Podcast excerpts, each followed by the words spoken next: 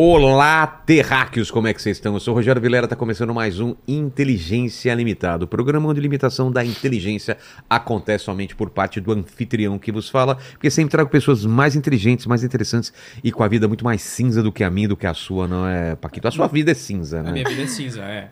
A dela é quase toda cinza, só o cabelo que não é. É, mas é um azul acinzentado, É verdade. não é? Teu cabelo é um loiro acinze- acinzentado. O meu é cor de burro quando foge. E o meu, se eu não pintasse, era totalmente cinza. Tu pinta o cabelo? Pinto. Nossa, nem parece. É. Aqui já tá saindo dos lados, ó. Porque ele tá bem. Cara, tá bem brancão aqui. E aqui fica normal. Mas aqui branco, se fosse tudo branco, eu até descoloria uma época aí porque ficava melhor, porque eu não gosto aqui tudo grisalho e aqui. Que papo, né? Que maravilha. Que papo. Ô, Paquito, você, me prefere, você prefere com cabelos grisalhos ou eu deixo assim? Cara, acho que como a barba, se- a barba se pinta também, né? Também. Então, acho que ou tudo grisalho ou tudo pintado. Eu também acho. O problema é que elas problema vão é o meio sair do no caminho. é, meio do caminho. É. Paquito, como vai ser a participação dos nossos é, membros hoje? Galera, é o seguinte, hoje é um programa extremamente especial, então a gente vai Exato. abrir a participação aqui para as pessoas muito especiais, que são os nossos membros, tá certo? Os nossos membros mais o Naldo. E o Naldo, porque ele é uma pessoa muito especial Exato. também. Então, é... eles já estão mandando pergunta pra gente lá no nosso grupo do Telegram. Que a gente avisa eles- antes. Exato, eles já ficam sabendo da agenda muito antes, então eles já mandaram as perguntas lá. Então, se você quer participar aqui de todos os episódios, ficar sabendo da agenda antes e encher o saco do Vilela lá no grupo, torne-se É. membro imediatamente. Exato, fechou? vamos falar lá no grupo do Telegram. Precisamos fazer um do Discord, hein? É verdade. Vamos mas fazer? eu tô trabalhando, cara. Eu já criei o grupo lá, mas eu preciso. Criou? Eu tô mexendo lá também pra direitinho. aprender aquele negócio que eu sou velho, É né? coisa de jovem, né? O Discord. Jovem, é jovem. Coisa de Você é jovem. Eu sou jovem, eu manjo do Ela é jovem. Ela é jovem É também. jovem, então vamos falar sobre coisas de jovem. Então olha. vamos lá, já dá o like aí, já se inscreve no canal e torne-se membro. Vamos lá. É, te chamo como? Espectro Cinza. Por que Espectro Cinza, aliás? Que é um nome, parece um nome de vilã de super-herói. Nossa, adorei. Não parece? Aquela coisa assim, ela levantando, flutuando assim. Tá Mulher Maravilha, sei lá, e eu sou o Espectro Cinza. Algo meio Pá. obscuro, é, feiticeiro, total, né? feiticeira, né? Faz umas coisas assim, pá, Espectro Cinza. Então, espectro cinza porque o conceito é baseado em uma posição contrária à polarização. Tá. Preto no branco, 880. E tem Porque- toda a gama de cinza no meio. Exatamente. Eu identifico que a realidade ela é muito complexa, toda ramificada, com intersecções específicas e próprias e contingenciais que torna tudo muito mais difícil de se concluir e se diagnosticar. Que Então, alívio você falar por isso. causa porque disso- hoje em dia é só essa coisa, ou você é isso, ou você é aquilo. Cara, parece que as pessoas esqueceram que tem uma gama de, de variedade de opiniões e posições, ideologias que a galera e de acha que- fenômenos, inclusive. É, e fenômenos. Então é incrível a galera como emburreceu. Antigamente você podia ser tudo, você podia discutir sobre tudo. Hoje ah, então você não gosta disso, naturalmente você é isso. Se você gosta disso, então você gosta disso, disso. Te coloca numa caixa assim. Mas eu vou falar sobre isso e muitas, muitas outras coisas. Mas o nosso amigo aqui, é Paquito, né? Ele tem sempre que fazer um, um aviso para os convidados no começo do programa, que é Exatamente. O Vilela é um cara extremamente interesseiro. interesseiro. Você usava umas palavras até mais fortes, obrigado. Mercenário. Mercenário. Mercenário é uma boa. Mercenário você cara. nunca tinha usado. Boa, boa, usado. gostei. Nossa, mas você usava gostei. outro também, safado. Safado. Safado. Eu posso- Jaguara. No Rio Grande do Sul a gente fala jaguara também. Jaguara! Adorei isso. Jaguara é muito bom, né? Caramba, Jaguara. Porque eu sempre peço presente para os meus convidados. Ah, claro, claro. Cadê, cadê, cadê? Então, esse presente aqui, juro pra você, de coração, é bem especial, que é sobre altruísmo eficaz. Tá. Altruísmo, é? altruísmo, até onde eu sei, é o lance de você se doar, né? Fazer coisas boas. É isso? Exatamente. Porém, tem um nome composto, né? Altruísmo eficaz. Do que, que se trata isso? É uma filosofia, um método, um, um movimento para se identificar quais que são os melhores jeitos e modos de investir na sociedade e resolver determinados problemas globais, inclusive. Então, existe todo um sistema de investigação e também de ranqueamento das melhores instituições do mundo que são, de fato, mais funcionais e eficientes para resolver esses problemas respectivos. Então, eles estudam sobre o risco da inteligência artificial, sobre a singularidade, sobre bem-estar e direito dos animais, pobreza, doenças como, por exemplo, malária na África e inúmeros outros problemas e questões em que eles ficam focados realmente em investir. Quais são realmente as questões mais urgentes, mais importantes e como ajudar e resolver essas questões de modo eficaz. Até porque, por exemplo, muita gente pensa que para resolver alguns problemas, tu pode simplesmente enviar dinheiro para um país. É. Não é assim. Na verdade, tu pode causar a falência desse país e romper com toda a cadeia produtiva desse local. Então, quando a gente está pensando em ajudar, a gente pode ajudar, mas de modo eficiente. E não necessariamente usando muito dinheiro. Algumas pessoas participam do altruísmo eficaz com divulgação, com propagação das ideias, com a sua própria profissão. Então, existem inúmeros modos de você contribuir através do altruísmo eficaz. É, porque o, o na sociedade atual, meio que o altruísmo, né, ou, ou a pessoa se, se fala que, que doa para alguma instituição, é, é quase como uma coisa, falar, eu estou fazendo minha parte, dane-se o resto, não preciso fazer sim. mais nada, né? Sim, sim, eu é concordo. Meio, é meio que, que fica uma coisa até impessoal, né? Eu pego uma grana, dou lá e tal, fiz minha parte. Quando o altruísmo é muito mais do que isso, né? Então, e olha só, é até interessante esse ponto que tu trouxe, porque o altruísmo eficaz, ele é baseado principalmente na vertente ética do utilitarismo que no caso é a maximização do bem-estar ou pelo menos reduzir o máximo possível de sofrimento na humanidade. Só que, muitas vezes, isso pode decair numa certa impessoalidade de posicionamento para se identificar os problemas. Então, salvar cinco vidas é melhor do que salvar uma. Só que a gente pode acabar se viciando e se condicionando a entender as pessoas apenas como números. É. Então é só enviar dinheiro, só calcular a vida dessas pessoas e pronto tá tudo resolvido. É. E por causa disso, eventualmente a gente discute sobre outros aspectos que também são relevantes, como justamente o envolvimento emocional, pessoal, que façam com que a gente também se sinta mais estimulado e envolvido com essas causas de fato, para irmos além de simplesmente concluirmos as pessoas como taxas, estatísticas, números. Porque senão você não entende nem qual é o problema, né? É importante se aproximar dos problemas, sim. Já aconteceu uma coisa comigo que é uma coisa ridícula, né? Que você tá distraído no trânsito e vem um moleque, alguém falar do seu lado, e você fala, não, obrigado, não quero. E você nem sabe o que é. E às vezes a pessoa tá pedindo alguma coisa, no caso era só uma foto, entendeu? Ah, tira uma foto comigo. Falando, não, não, não quero. Você tá tão acostumado, pô, vem pedir dinheiro, vem me encher o saco, não sei o quê. E, e essa é, a gente vai ficando anestesiado, vai ficando duro e não sei o quê, e de repente a gente não ouve as pessoas e, e, e as pessoas na, na rua, às vezes ela só quer trocar uma ideia com você, quer que você note ela e troque uma ideia. Não querendo o seu dinheiro. Dinheiro ela pode conseguir, e eu já percebi isso, né? Ela só As quer essa atenção e reconhecimento. Atenção que você note ela, porque a maior parte das pessoas passa como, como invisível né, nessa, no, no, cenário urbano por conta dessa coisa de medo de assalto, de não sei o que e tal. Mas, Selva, Selva é seu nome? Selva é meu apelido, eu mesmo inventei e pegou. É? Uhum. Por quê? É por causa de um filme que eu gostei bastante do Gaspar Noé, chamado Clímax. Porque eu sou bailarina, né? Eu fiz balé por muitos anos, eu ainda danço clássico. eventualmente. Balé clássico e jazz. Eu sou apaixonada Poxa. por dança e por artes no geral. Só que hoje em dia eu tô mais focada em Vogue. E esse filme. Vogue é um Isso, estilo? É, é um estilo. Tipo da Madonna lá? Então, aquele clipe, aquela música específica era sobre isso, justamente. Ah, é? Isso. Esse estilo de dança ele nasceu nas periferias dos Estados Unidos, dos LGBTs e dos negros. E aí foi baseado nos estilos de poses de modelos Sim. e de desfiles de moda. Então, a partir daquelas poses, é.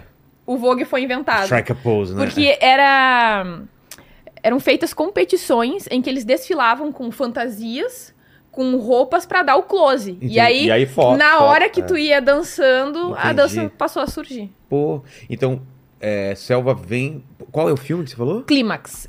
É um filme, assim, que tem o cenário coreográfico, mas ele tem uma É bom? narrativa crescente e caótica. É, pô, quero ver. É muito bom, eu gosto desse filme, mas realmente eu acho que tem que ter um pouquinho de estômago, assim. É. Porque ele é emocionalmente enérgico. É bem bom. Eu gostei, e o nome da protagonista é Selva, é um filme espanhol. Pô, Mas o meu nome real é Glenda. Glenda. Glenda. Tem mais cara de Selva do que Glenda. Ah, obrigado. Mas, Selva, é, eu vi vários, vários cortes seu, vários, várias coisas interessantes falando sobre feminismo, falando sobre o altruísmo, agora que a gente falou. Vamos começar sobre feminismo, né? Qual que é a ideia que, que se tem hoje de feminismo? Por que, que é uma divisão tão grande entre as mulheres que algumas até falam, não, não sou feminista, porque elas se associam à ideia de um feminismo mais é, Polarizado, combativo, talvez. pola- polarizado e tudo mais. É, se você puder até dar um contexto histórico, né, do, do feminismo, como ele surgiu e como está hoje. ok. Tá, vamos devagarzinho, então. O feminismo, ele começou, ele surgiu com o iluminismo, tá? que eram movimentos liberais iluministas, e também está associado com a libertação dos negros nas colônias. Geralmente eram religiosos, inclusive abolicionistas, que se reuniam e defendiam a conquista da libertação dos negros escravizados, tanto quanto a conquista dos direitos civis das mulheres. Muita gente entende ou conclui que o feminismo ele é necessário intrinsecamente, originalmente, revolucionário de esquerda, né? Mas, na verdade, grandes expoentes do liberalismo, como por exemplo John Stuart Mill, escreveu sobre a sujeição das mulheres. Ele é um liberal conhecido.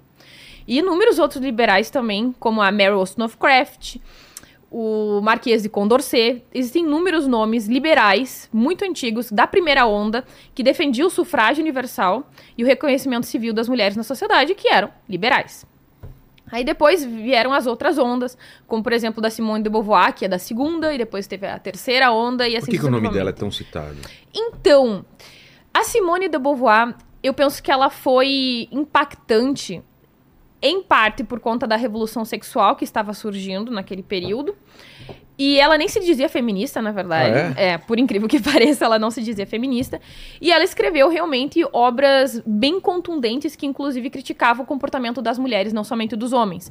E por causa disso, ela também foi acusada de ser misógina. É mesmo, na pois época? é, por incrível que pareça. Olha, ela foi cancelada na época. Ela então. foi cancelada na época, sim. Várias vezes. Inclusive, até hoje, ela continua Sério? sendo cancelada. Sim.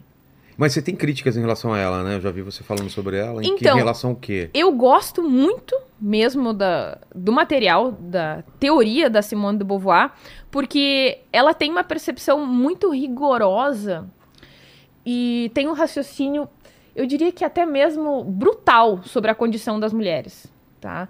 Em que ela não tem pena de colocar o dedo na ferida e reconhecer por que determinados comportamentos existem, por que, que algumas mulheres agem de determinada maneira, infantil ou dependente dos homens e como isso pode prejudicar ambos, homens e mulheres. Ela diz no livro do Segundo Sexo, segundo volume, que homens e mulheres se tornam carcereiros um do outro nesse tipo de dinâmica patriarcal.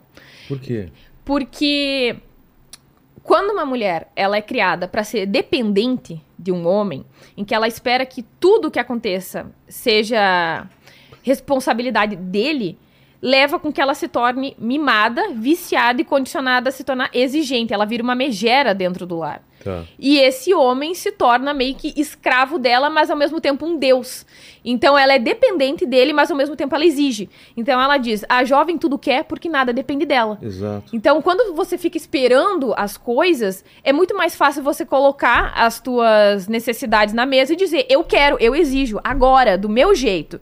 Isso é muito comum. Mas ela tava falando lá naquela época? Sim, Pô, sim. mas tem muito a ver com, com os dias de hoje, né? Pois é, isso é bem comum. Na verdade, a gente percebe esse tipo de comportamento condicionante, não somente nas mulheres, a gente vê nos jovens, Eu nos falar dos adolescentes, jovens, dos adolescentes. dos playboys, eu quero, pessoas ricas. É, eu preciso. É normal, por, sim. Por que, que eu não tenho? Sempre colocando a culpa no outro Exato, e eu exato. exijo isso e. Parece que é uma exigência sem nenhum tipo de, de condi- pré-condição, né? Você não precisa fazer nada. E assim, isso é meio que um movimento natural, condicionante, porque é que nem a história do dinheiro. Quando tu realmente não luta pra conquistar aquele dinheiro, tu pensa que chegar até lá é fácil. É, Mas na verdade existe uma jornada longuíssima, um percurso de fracassos, de conquistas, de avanço, mas de retrocesso também. É tudo muito difícil, é estressante. Quem olha de fora acha que tu chegou ali e já tá tudo conquistado, tudo prontinho, bonitinho, pronto pra você, mas na verdade não é assim.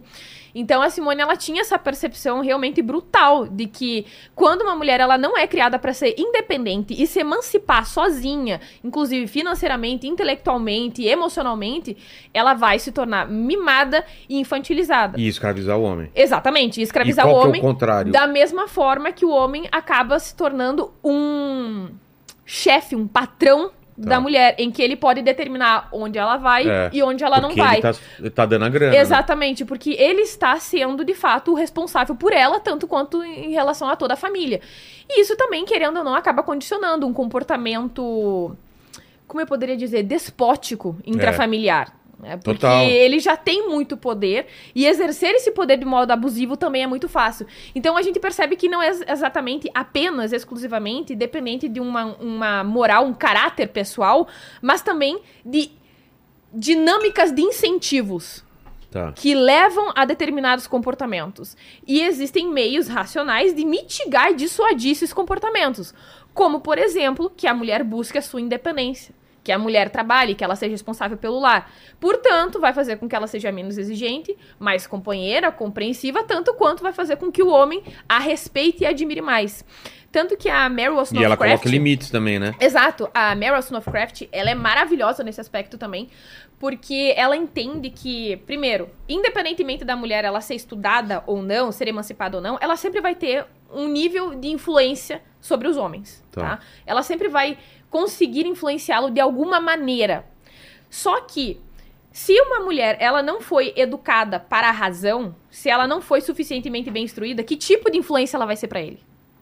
Se ela não foi educada para a virtude de modo lógico e argumentativo e não somente pelos costumes e pelos hábitos, como que ela vai ser um bom exemplo para os próprios filhos? Como que ela vai educar bem esses filhos? É. E além de tudo, ela tinha uma percepção muito interessante sobre o casamento, porque algumas pessoas entendem que a Meryl Stonecraft era simplesmente uma puritana. Eu discordo disso, em que na verdade ela enxerga que o casamento ele é uma instituição sagrada e que muitas vezes o, o adultério e a infidelidade acontecem por quê? Porque a mulher não é companheira do homem. Então ela entende que ambos devem ser bem educados, instruídos e estimulados para conseguirem se conectar intelectualmente e emocionalmente de modo igualitário. Porque ela também diz que os dias vão tornando a relação cada vez mais apática. A mulher vai se tornar cada vez mais sem graça. O homem vai enjoar dela. A paixão vai terminar. E aí o que sobra dessa relação? Absolutamente mais nada. É. A conexão se dilui completamente. E aí o que acontece? O adultério. Então ela tem essa percepção de que as relações elas têm que ser estimuladas ao máximo possível para que elas sejam igualitárias, possibilitando essa conexão mais profunda e intelectual que vai manter o relacionamento ao longo do tempo. Uma relação saudável, duradoura, que se mantém principalmente por causa da amizade. É. Tem, tem muito a ver, tem muito a ver. Mas o lance do, do homem escravizar a mulher em que sentido? No sentido de que, como eu falei antes, ele determina absolutamente tudo Ah, que ela vai sentido. fazer. Tá, Sim, tá, ele é tá. meio que dono da mulher. Tá. Inclusive, o conceito do que que é o patriarcado. Não é uma família que possui um homem, é um homem que possui uma família. Entendi. Então, tudo que existe em torno Ele é o dele, CEO da família. ele é basicamente dono. Ele é o proprietário de tudo aquilo que gira em torno dele. A Entendi. esposa, os filhos, a amante, a propriedade, os animais, etc. Tudo está abaixo dele. Entendi, entendi. E fazendo uma, uma, uma relação, então, depois da, da, da Simone, o, o, o movimento feminista, o que, que veio depois? Ok, vieram outras feministas, principalmente as de gênero, e que começaram a questionar o que, que é ser mulher, por exemplo. né? Muita gente disse que isso era culpa da Simone de Beauvoir, que ela dizia que não se nascia mulher, To- etc. se ela se tornava, torna, é, né? tornava-se mulher. Ah, não se nasce mulher, torna-se. Isso geralmente é disseminado, propagado de modo muito superficial, é um jargão, e isso me deixa muito irritada, porque é, o eu que já ela li. queria dizer. É, vamos, o que, que ela queria dizer? Porque estão tomando como outra coisa, né? Exato. Eles estão pegando um conceito dos anos 60 e trazendo para a interpretação de gênero que nós temos atualmente e contemporâneo. São coisas diferentes, tá? Primeiro, o que, que ela estava querendo dizer? Que se as mulheres são criadas para serem dependentes, infantilizadas, é isso que elas vão ser. É isso. Porque na obra dela, logo no início, na introdução, se não me engano, do primeiro volume, ela diz que existe uma natureza intrínseca no homem e na mulher, comportamentos típicos. No meio do livro também ela diz que o homem, da forma como ele iria lidar com o próprio corpo, lidar com o próprio filho e consigo mesmo, também eram modos diferentes da forma como a mulher faria. Então ela reconhece essa natureza intrínseca de cada um, mas existe também uma possível flexibilidade condicionante a partir da cultura, e dificilmente uma pessoa vai negar isso. É. Agora, como é que as pessoas entendem isso? De que ela está sendo completamente construtivista. Ok? De que não existe uma personalidade intrínseca, ou pelo menos uma tipicidade de gênero. Universal, atemporal nesse sentido. E eu discordo. E geralmente quem fala isso é quem teve contato superficial através de jargões. E geralmente eu digo que toda ideologia, toda obra, quando ela nasce, ela tá muito robusta cheio de argumentos interessantes, com posicionamentos muito bem conectados, etc. Ao longo do tempo aquilo vai se diluindo e vai ficando cada vez mais ralo. E o que, que sobra? Jargão. Sobra superficialidade. Sobra frases prontas de efeito que vão sendo disseminadas nas redes sociais. E aí tu vai ver feminista de TikTok que acha que é feminista porque aprendeu Mansplaining, é...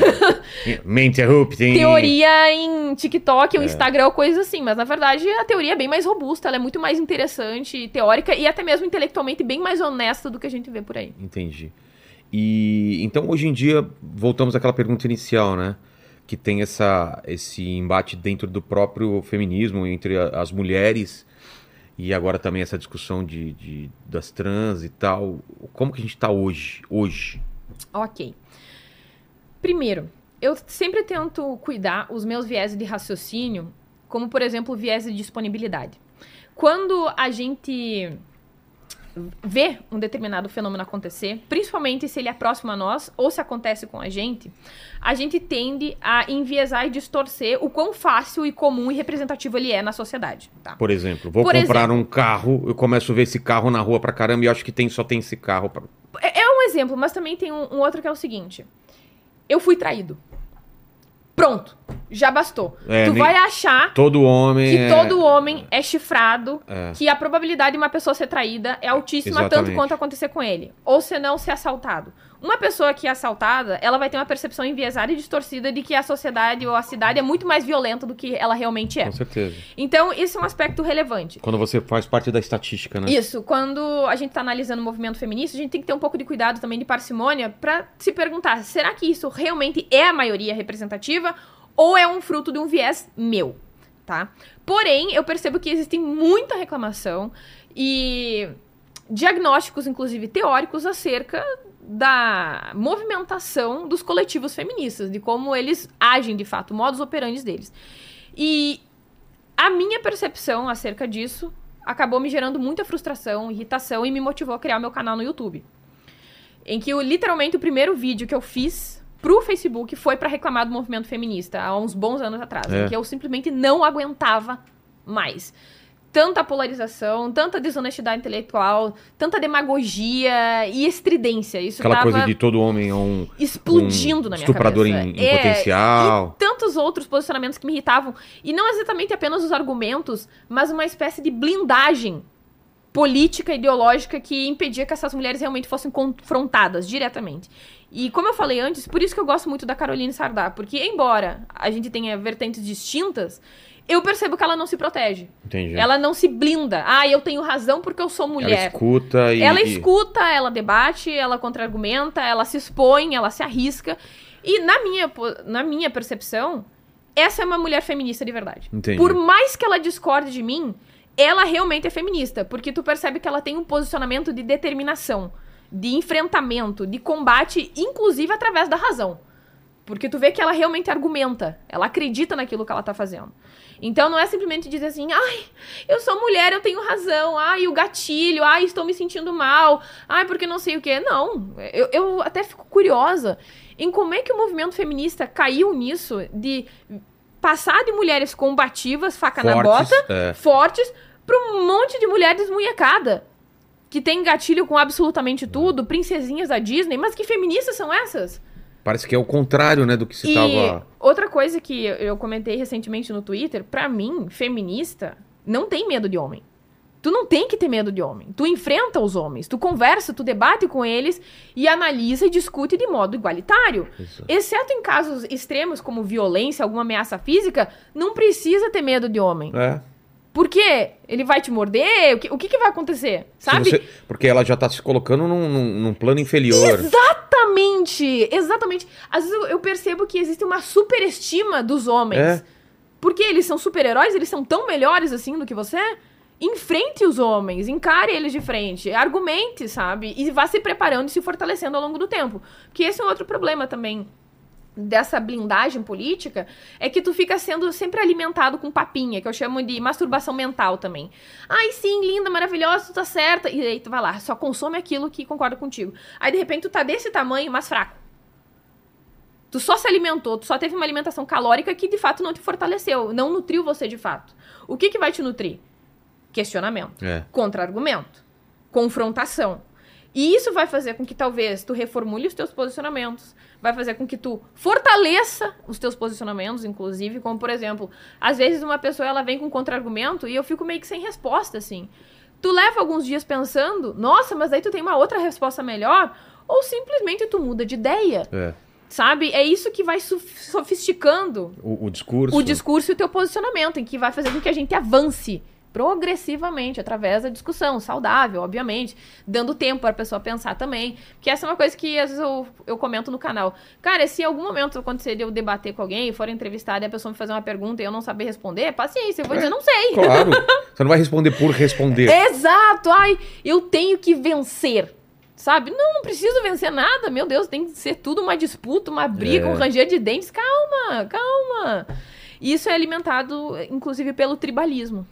Que, que é o tribalismo? Então, o tribalismo, ele é um instinto de coalizão, de organização, que serve para apoiar, defender e se juntar, organizar as pessoas em favor de determinada causa pela identidade em comum. Então, no ambiente ancestral, isso significava que tu precisava garantir a confiança do seu grupo em você. Você Tá. devia lealdade a esse grupo para que eles conseguissem perceber que tu os favorita em detrimento de outro grupo rival. E isso faria com que esse grupo supostamente vencedor se fortalecesse, ok? Então esse é o objetivo de coalizão, em que existe uma disputa, uma identidade em comum, e para que esse grupo realmente confie em você, tu precisa agir de modo, inclusive, desonesto em favor desse grupo. Então, se tu precisa é, caluniar, enfrentar e ser desonesto com o grupo oposto, Ah, tá. ótimo, entendeu? Você cresce Exatamente. No, no- no grupo. Exatamente, tu vai crescendo no grupo. Então, ele basicamente é um viés intragrupal em que tu vai beneficiar e favoritar o seu próprio grupo, em detrimento de outro. Em Inclusive, detrimento da verdade, em do que você detrimento acredita. é, da verdade, da certo? tua fé, ou seja lá o que for. E hoje em dia, o que, que é a política, basicamente? É uma adaptação do ambiente ancestral evolutivo lá de trás. Perfeito, do tribalismo. Entendeu? Do tribalismo. Então, pra gente hoje, é basicamente uma disputa sobre, por exemplo, sei lá, subir o salário de determinado cargo público. Se tu tivesse no local errado, no grupo errado no passado, isso podia significar o quê? A sua morte. Literalmente. Então, às vezes, é isso que significa, pelo menos evolutivamente, era isso que significava. Se tu estivesse no local errado, É. morte. E se tu não estivesse em grupo nenhum, tu seria aban- abandonado e ficaria à mercê de outros grupos também. Então, evolutivamente, essa é a razão que nos leva a sermos tão tribais. E os argumentos hoje são nossos soldados. Eles agem em favor do nosso grupo. Só que se nós somos tão apegados a esse grupo e as pessoas são apegadas a nós, se tu dá qualquer sinalizaçãozinha que tu concorda com o seu grupo rival, eles sentem como se estivessem sendo traídos. Claro. Tu tá Ah, dando uma facada É nas por costas isso que na política você vê que o pessoal é mais. é, pega mais pesado com o pessoal que era do grupo dele e que, am- que faz críticas do Isso. que do o pessoal opositor. Exatamente. E, e perseguem esse pessoal até humilhar e tal.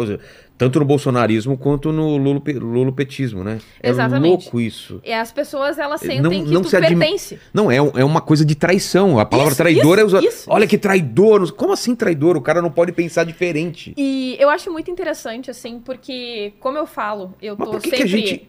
Mas por que, que a gente voltou a esse tribalismo? Parece que. Não sei, eu, eu sou mais velho que você. É, a, a gente passou por um, um momento bem tranquilo, e aí foi acirrando, acirrando, e agora a gente. Isso que você tá falando é bem evidente. É uma coisa tribalista, é uma coisa de bolha, de nós contra eles, eles contra aquele. É grupo lutando contra grupo, mas. Tipo, ninguém tá ganhando com isso. E veja só, em relação ao que eu tava dizendo sobre buscar as nuances. Sim. né? Como eu não estou comprometida com nenhum grupo, eu costumo causar muito desconforto. Você tá naquela. Você e eu estamos naquele grupo dos abandonados que Isso. estão à mercê desse grupo ou daquele. Uma hora tá batendo esse grupo, outra hora aquele, outra hora os dois. Isso, eu tô ligado isso. como que é isso. E isso gera imprevisibilidade. É. E a imprevisibilidade gera o quê? Desconforto. E desconfiança e suspeita. Então é comum que às vezes eu veja uns comentários no meu canal do tipo assim. Hum, eu não sei, hein? Eu não sei se eu confio nessa guria. Eu não sei se ela tá sendo honesta e não sei o quê. Por quê? Porque as pessoas, elas não têm confiança no meu posicionamento, justamente porque ele não é previsível. Eu não É. estou comprometida com nenhum lado. Não tem uma agenda, né? Isso, então eu gero suspeita. Só que, pra gente, hoje, contemporaneamente, tu pensa, nossa, que irracional. De fato, é irracional, mas pensa isso há milhares e milhares É. de anos atrás. Em uma pessoa que eles não teriam certeza se tu tava no lado deles ou no lado É, do uma hora outro. você tá no grupo lá É. falando, não, não, vamos fazer tal, vamos fazer aquela ponte? Vamos, a gente precisa de ponte. Aí outro, outro dia você fala, vamos fazer tal. Não, isso daí eu não concordo. Ei, como você não Como concorda? Tá assim? com a gente ou tá contra a gente? Exato, exato. É, é. Então, evolutivamente, faz sentido que a gente tenha se desenvolvido dessa forma. Só que eu. Só, que, só que o mundo mudou muito, Exato. né? Eu, não tem como porquê. me identifico como uma racionalista, digamos assim, eu acredito que existem métodos de dissuadir esse comportamento tribalista. O Estado, por exemplo, é muito bom pra isso. Em que a gente não faz justiça com as próprias mãos, É. mas com a proporcionalidade das instituições. Porque se colocarmos na mão de um bando de selvagens animais que somos todos nós, muita injustiça e brutalidade vai acontecer a partir de então. Mas não há dúvida que as redes sociais elas são grandes responsáveis Sim. por, essa, por reafirmar e, e te fazer pertencente a essas bolhas. Porque antes das redes sociais ninguém ia tocar a campanha da outra pessoa pra ofender, pra xingar, pra encher o saco. Simplesmente falar, ah, aquele cara é meio, sei lá, ele tem umas ideias meio estranhas, mas tudo bem. Você encontrava com ele no churrasco, no futebol, ninguém enche o saco. Agora não. Fala, não, não posso mais jogar futebol com ele porque ele é tal coisa. Aquela pessoa lá, eu, não ai, ah, ah, finalmente eu descobri que ela pensa tal coisa, não vou mais. E aí é Adorei. família e amigos. Eu adorei, adorei esse gancho que tu trouxe, porque isso também faz parte de um viés de atribuição, É. tá? Que, por exemplo, tu vai trabalhar na segunda-feira e tu tem um novo colega que não tá trabalhando, produzindo muito bem, parece que ele tá meio preguiçoso, assim, e tal. Você não fala assim do Paquito. Eu não- Eu acho que você acabou de conhecer ele, é ruim você falar assim da pessoa. meio improdutivo É. e tal. E o que, que a gente tende a enxergar, concluir desse caso? Sei. que esse funcionário, ele simplesmente é preguiçoso. Se fosse no nosso caso, analisando a partir das nossas próprias características, porque nós temos conhecimento acerca da nossa realidade, nós concluiríamos o quê? Ah, eu dormi mal. É, Então, o viés de atribuição é. é o seguinte, tu atribui determinadas características a si, mas no outro é uma taxa- taxação acerca do que a pessoa é. É, a mesma, a mesma coisa, se acontecesse com você, você atribui diferente, é isso? Isso. Em- A mim seria só uma característica eventual, uma casualidade. Ah, e o outro é vira- assim. Entendi. Entendeu? Desculpa aí, Paquito. então, en- então, Tá desculpado dessa vez. Mas a próxima não passa. E olha, isso aí é abuso psicológico no trabalho, né? tá. Tá vendo? Tá vendo? cara, se fosse abuso psicológico, público. eu posso, eu posso te acionar, cara. Porque você me abusa, me, a- me chama de velho aqui todo dia, Vai cara. lá, o juiz lá vai julgar a causa trabalhista. Aí E ao mesmo tempo, Assim, então, é. é. que, é que eu sou chefe dele. Ah, pode crer, né? Então, Vilela, você se sente é, assediado, é assim, "Mas você é chefe dele, caramba. Outro aspecto que é bem relevante que tu trouxe também, sobre não querer mais se conectar com as pessoas por conta das suas ideias. Tem uma questão muito importante e comum. Quando uma pessoa ela tá muito envolvida com uma determinada causa, com uma ideia, é comum que ela comece a ter uma relação simbiótica com a própria ideia. Então, ela deixa de ter uma ideia para ser aquela ideia. E o que, que isso causa? Primeiro, uma sensibilidade exacerbada. A partir do momento que ela for confrontada em relação à própria ideia, ela não vai entender que a ideia dela está sendo confrontada. Ela É. vai perceber que é ela, pessoalmente, que está sendo confrontada.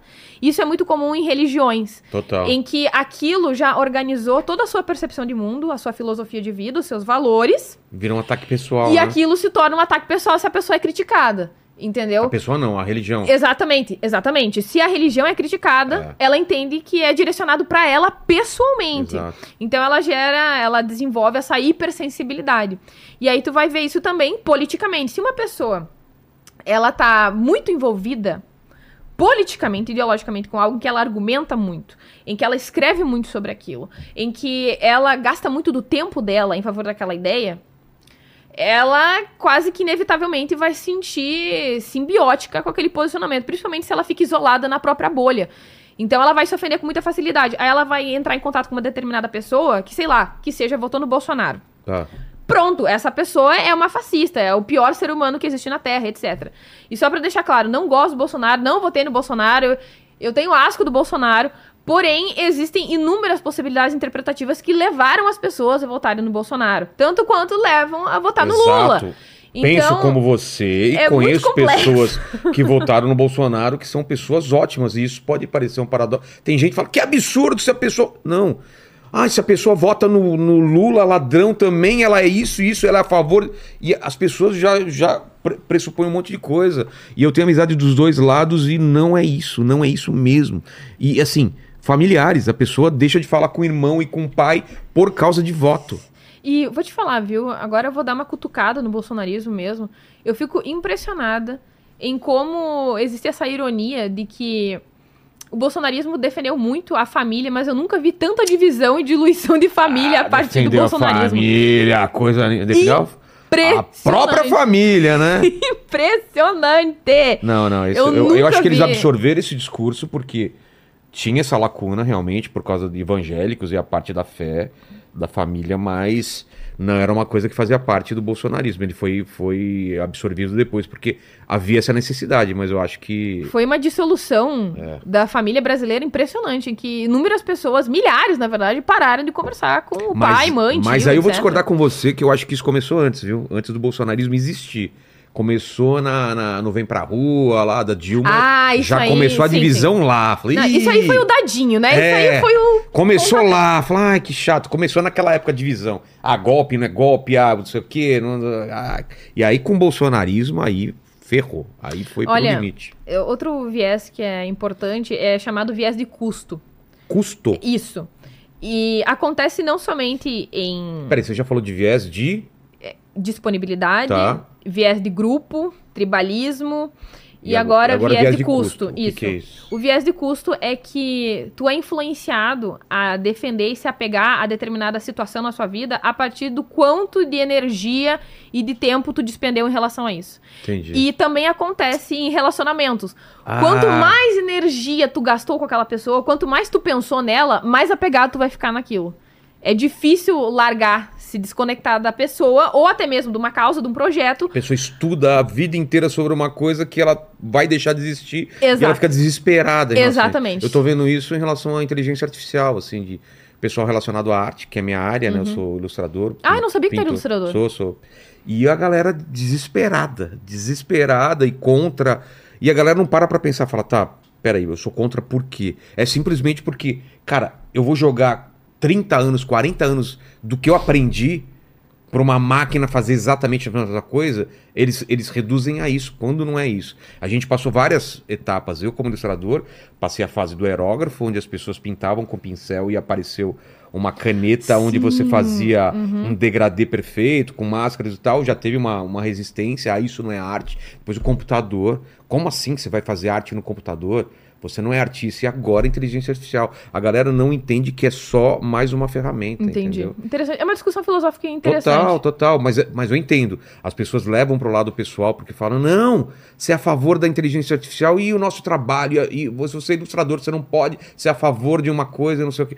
Tipo assim, calma, eu posso explicar por que, que eu, eu acho que você tá falando é bobagem, mas não, mas a pessoa coloca 40 anos na tua frente, assim, fala, então, tudo que eu estudei, então não vale pra nada? Viés de Todo... É, exatamente.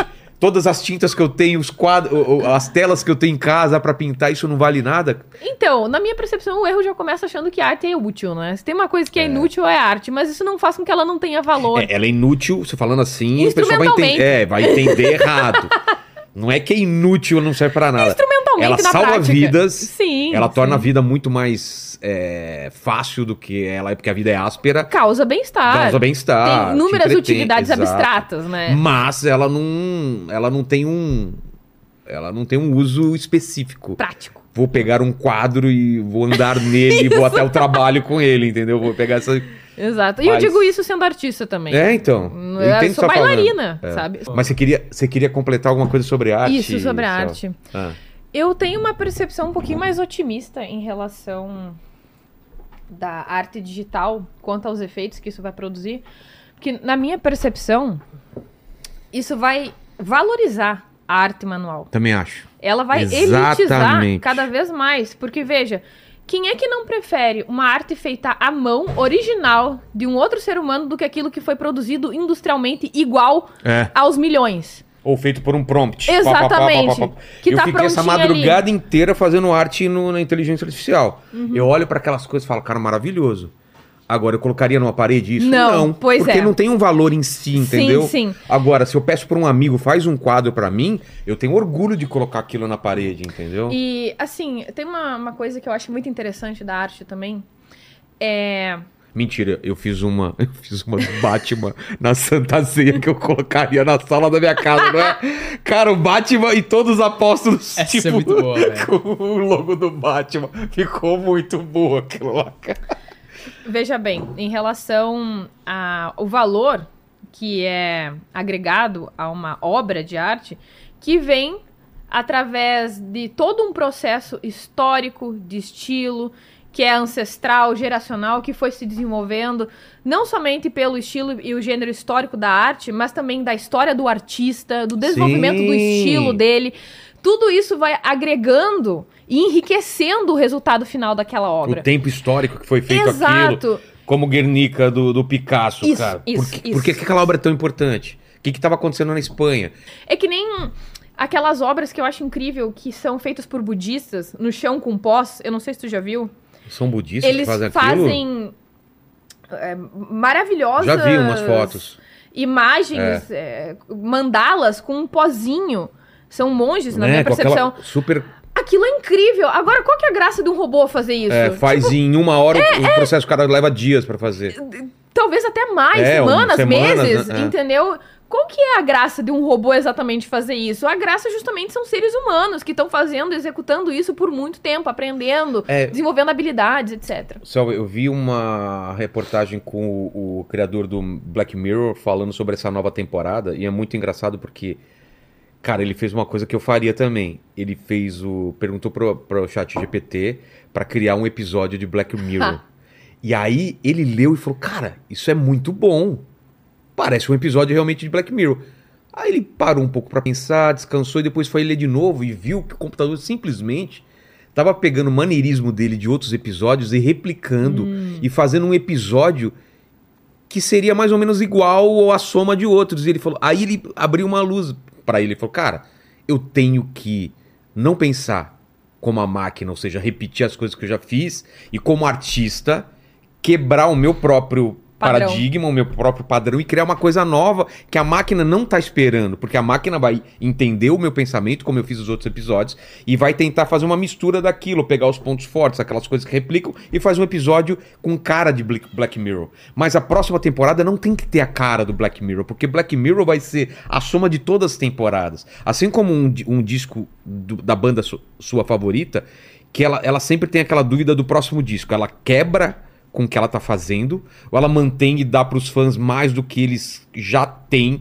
E ela, ah, isso tem a cara do YouTube, isso tem a cara do, do, do, do Le- do Led Zeppelin, não sei o quê. Ou, ou ela fala, cara, esse disco de YouTube não parece o disco de YouTube. Mas de repente é esse o lance, entendeu? Porque depois você vai ver toda a discografia do- dos caras e vai ver que aquilo era uma fase dele, depois foram por outra fase e tal. E, a, e, a, e o, e o- a, ma- a computador não consegue prever como você vai ser daqui 10 anos. Ou, ou até consegue, mas não vai ser o que você vai ser realmente. Ele consegue uma probabilidade de, de, de, de- de previsões absurdas, assim. É muito louco isso. Na minha porque- percepção, a preocupação ela é mais relevante no sentido econômico do que realmente em relação ao valor intrínseco da arte. É. Porque eu não me sinto nem um pouco ameaçada ou desvalorizada Também não. Nessa situação de que ai, as máquinas vão fazer arte. O problema delas, podem fazer um monte de coisa tudo igual, Se sem graça, sou- sem alma, tô Se nem aí. você não é o suficiente, suficientemente relevante para alguém querer a arte que você faz porque você faz, realmente você pode ser substituído por uma máquina, porque você tá repetindo Exato. padrões ou tá fazendo uma arte parecida com o que todo mundo faz. Ou talvez sua arte simplesmente não seja boa, não seja interessante pra ninguém. Eu posso pegar pro computador e falar, faça uma arte tipo Dave McKean, ou faça uma arte tipo Bob Croft, alguma coisa, e ele vai, ele vai imitar, vai emular. Só que aí eu peço pro McKean, pô, me faz a capa desse livro. Cara, com certeza ele vai me fazer uma coisa que eu vou falar, cara, olha isso daqui que o cara fez. Foi o Dave McKean que fez. Exato! Exato. Tá assinadinho, ele foi um Exato. artista Aí, humano posso- de verdade. Eu posso colocar as duas capas e o pessoal fala, eu prefiro o que a inteligência artificial fez. Mas não Mas não é do Dave McKean, cara. Não é, entendeu? Não adianta. Concordo, concordo. Completamente. Isso aí, não discordamos. Meu filho, numa tentativa e erro, ela- ele pode fazer um gol mais bonito que o Messi fez. Mas não é um gol do Messi, entendeu? Aí eu fui longe demais também. Vou, vou colocar o Paquito nisso. Você faz gol bonito? Cara, ontem eu fui no futebol. Ah, ela vem, cara. Quase meti uma caixa quase no meio da rua, cara. Quase. Foi bonito, velho. Por, por causa de quase, eu também quase ganhei um carro ontem. Cheguei numa loja de carro, falei, você me dá esse carro? Ele falou, não, É, quase eu ganhei também. trave, cara. Quero ver esse cara jogando bola. Mas a arte é uma coisa muito complexa a gente, é, a gente, a gente conversar mesmo, porque as pessoas elas, elas não entendem é, que a arte não é feita para agradar elas, né? Tem uma frase do Alan Moore que é muito legal, que, que vê se você consegue achar ela exatamente como é, sobre público e artista, assim. Alan Moore, público e artista. Vou dizer mais ou menos o que ele fala, mas aí ele vai achar a frase certa. Que ele fala assim, o público não sabe o que ele precisa. Não, é traba não é trabalho do artista dar ao público o que ele quer, e sim o que ele precisa. Porque se o público soubesse o que ele precisa, ele não seria público, ele seria artista. O- é muito foda. nossa! É isso, mais ou menos? Dá uma. Você acertou quase 100%. Então vamos lá, vamos Meu lá. Deus, que profundo. Ó, a frase é: não é trabalho do artista dar ao público o que o público quer. Se o público soubesse do que ele precisa, eles não seriam o público, seriam o artista. O ofício do artista é dar ao público o que eles precisam. Exatamente. Porque o público espera que você dê alguma coisa que agrade ele. E fica puto quando você não dá. Eu vejo aqui, aqui na- na- no, no próprio podcast, quando a gente lança uma agenda semanal, sempre tem reclamação, porque ele quer ser 100% satisfeito. Fala, eu adorei a semana inteira, mas quinta-feira aquele sinalzinho de vo- vomitinho, assim, vomitinho, vomitinho, vomitinho, vomitinho. Entendeu? Mas, assim, a gente não faz agenda pro que o público quer. A gente, a, a gente faz uma agenda porque eu, a- pro que eu acho que ele precisa. Que é ideias diferentes, pessoas diferentes e tudo mais. Então, eu acho que a- as pessoas têm uma ideia muito errada da música também. Da música não, da arte, da música, é, pintura e seja lá o que for, filmes e, e Ó, etc. eu até, mais uma vez, gostei desse teu gancho aí, eu vou aproveitar pra falar e reafirmar isso que tu tá falando. Aliás, falando. muito legal essa sua pintura no, no- no rosto. Obrigada. É- é- você faz cada vez uma pintura diferente? Eu faço um- toda vez algo diferente. É. Eu adoro. Inclusive, eu desenvolvi recentemente essa habilidade de maquiagem, porque eu não fazia nada assim. É. E aí, por causa do canal, eu, o- eu tive o incentivo, ah, é entretenimento. Claro. Então começa a fazer umas maquiagens legais, faz um cabelo massa e tal. E às vezes o pessoal aparece lá no canal dizendo, nossa, eu só vim aqui clicar pra ver o tipo de maquiagem de cabelo que ela tá hoje. Pô, olha só que legal. pra ver o que que é. E aí eu comecei a desenvolver um pouco mais dessas habilidades de maquiagem artística mesmo, porque quando eu era mais nova eu gostava muito de desenhar, eu desenhava demais, É mesmo? assim, eu adorava Que fazer estilo isso. você desenhava? Nossa, eu era bem nova ainda, eu testava vários estilos Mas, diferentes tipo, e tal. mangá, ou- Eu desenhei mangá por um tempo, sim, mas eu gostava muito de natureza morta, de É treinar mesmo? sombreado e tal. Eu adoro natureza morta hoje. Inclusive, se alguém quiser me dar um quadro de natureza morta, É? eu vou amar. Amo, amo, Eu, amo. eu passei pela natureza morta, mas não, não curto muito fazer nem, nem ter- não teria em casa. É Mas melancólico. é melancólico, né? E essa aí foi a influência que eu tive da minha mãe. Porque a minha É. mãe, ela pinta também. Ela é artesã. E ela pintou quadros, inclusive. A minha mãe é Óleo? bem talentosa, assim. óleo, Aham, essas- sim. Pô, que legal. E olha só, daí vão achar que eu vim de uma família rica. Não, não vim, tá, gente? Eu sempre fui pobre, tá? Só pra deixar bem claro. Ah, se é filha de artista, Não. provavelmente é pobre, né? Porque É, exatamente. o- os artistas que são ricos é uma minoria Exato, tão exato. pequena, mas tão pequena que a pessoa não tem noção de quantos artistas estão aí ralando dia após dia pra ganhar, tipo, É, é, é. uma coisa aqui, outra ali, assim, não tem como. Mas voltando a esse gancho sobre o que, que as pessoas realmente precisam, É. né? Eu sempre digo que as pessoas, elas não têm que consumir só o que elas gostam, o que elas acham divertido e que causa bem-estar. No sentido de entretenimento. Ah, eu quero me entreter. Ah, eu vou ler só aquilo que é gostosinho, romance divertidinho, etc. Isso vai te emburrecer. Também isso acho. vai te condicionar, isso vai te deixar numa situação extremamente confortável. E eu digo isso porque eu passei por inúmeros momentos de rupturas em relação à literatura, a habilidades, a interesses, a estilos de filme, até mesmo pessoas. Tem inúmeros estímulos externos que te tiram da zona de conforto. E às vezes tu precisa literalmente ser obrigado a fazer algumas coisas. Tu precisa de pressão Pra que você se sujeite e submeta a isso, pra que a partir de então tu consiga se Você desenvolver. precisa, você precisa ficar incomodado de vez em Exato. quando. E eu digo assim, em relação à literatura, ah, eu não gosto de ler os clássicos, eu não gosto de assistir esse tipo de filme. Não interessa. Tem que Tu ver. precisa É. ver, isso vai fazer bem pra ti. Ou tu só come aquilo que é gostoso. Ou tu É. tem que comer É o- salada, vegetais. chama? nu- O paladar infantil pra livro, Isso, né, isso. cara? Paladar infantil Ah, intelectual. isso, é, só leio o que me agrada. Ai, Cara, eu só vou assistir Que nem a gente tá falando aqui um filmezinho de boa, antes. Baleia, levezinho. Baleia é um filme que te incomoda pra caramba, você se sente mal assistindo o filme, mas é um filme que você tem que assistir, meu. Não tem jeito, você tem que... Irreversível, você assistiu um filme chamado Irreversível? Eu assisti, é muito Mano, pesado. esse filme Eu é- não eu não assistir assistiria de de novo, nunca Não, não mais. mesmo, não. Só que foi legal ter assistido, porque, meu, eu terminei aquele filme diferente de quando eu comecei. Já assistiu esse filme? Paquito, assista, mas depois não, não me xinga. Não porque, reclama. Porque é, É pesado, horrível. é pesado. Eu tenho velho. que, na minha percepção, É é, tão ruim quanto. Qual? Miss Violence. É um filme da estranha onda, a chamada da estranha onda grega da Grécia, tá? Não, É não vi. um filme bem pesado e que logo no início eu percebi o que estava acontecendo. É, Intuitivamente eu percebi. É? E a narrativa só piora, assim. É bem pesado mesmo. Como foi chama? um dos piores filmes que eu já vi, Miss Violence. É Tá. chamado A Estranha Onda Grega, que foi um, um gênero, uma onda de filmes que ocorreu na Grécia.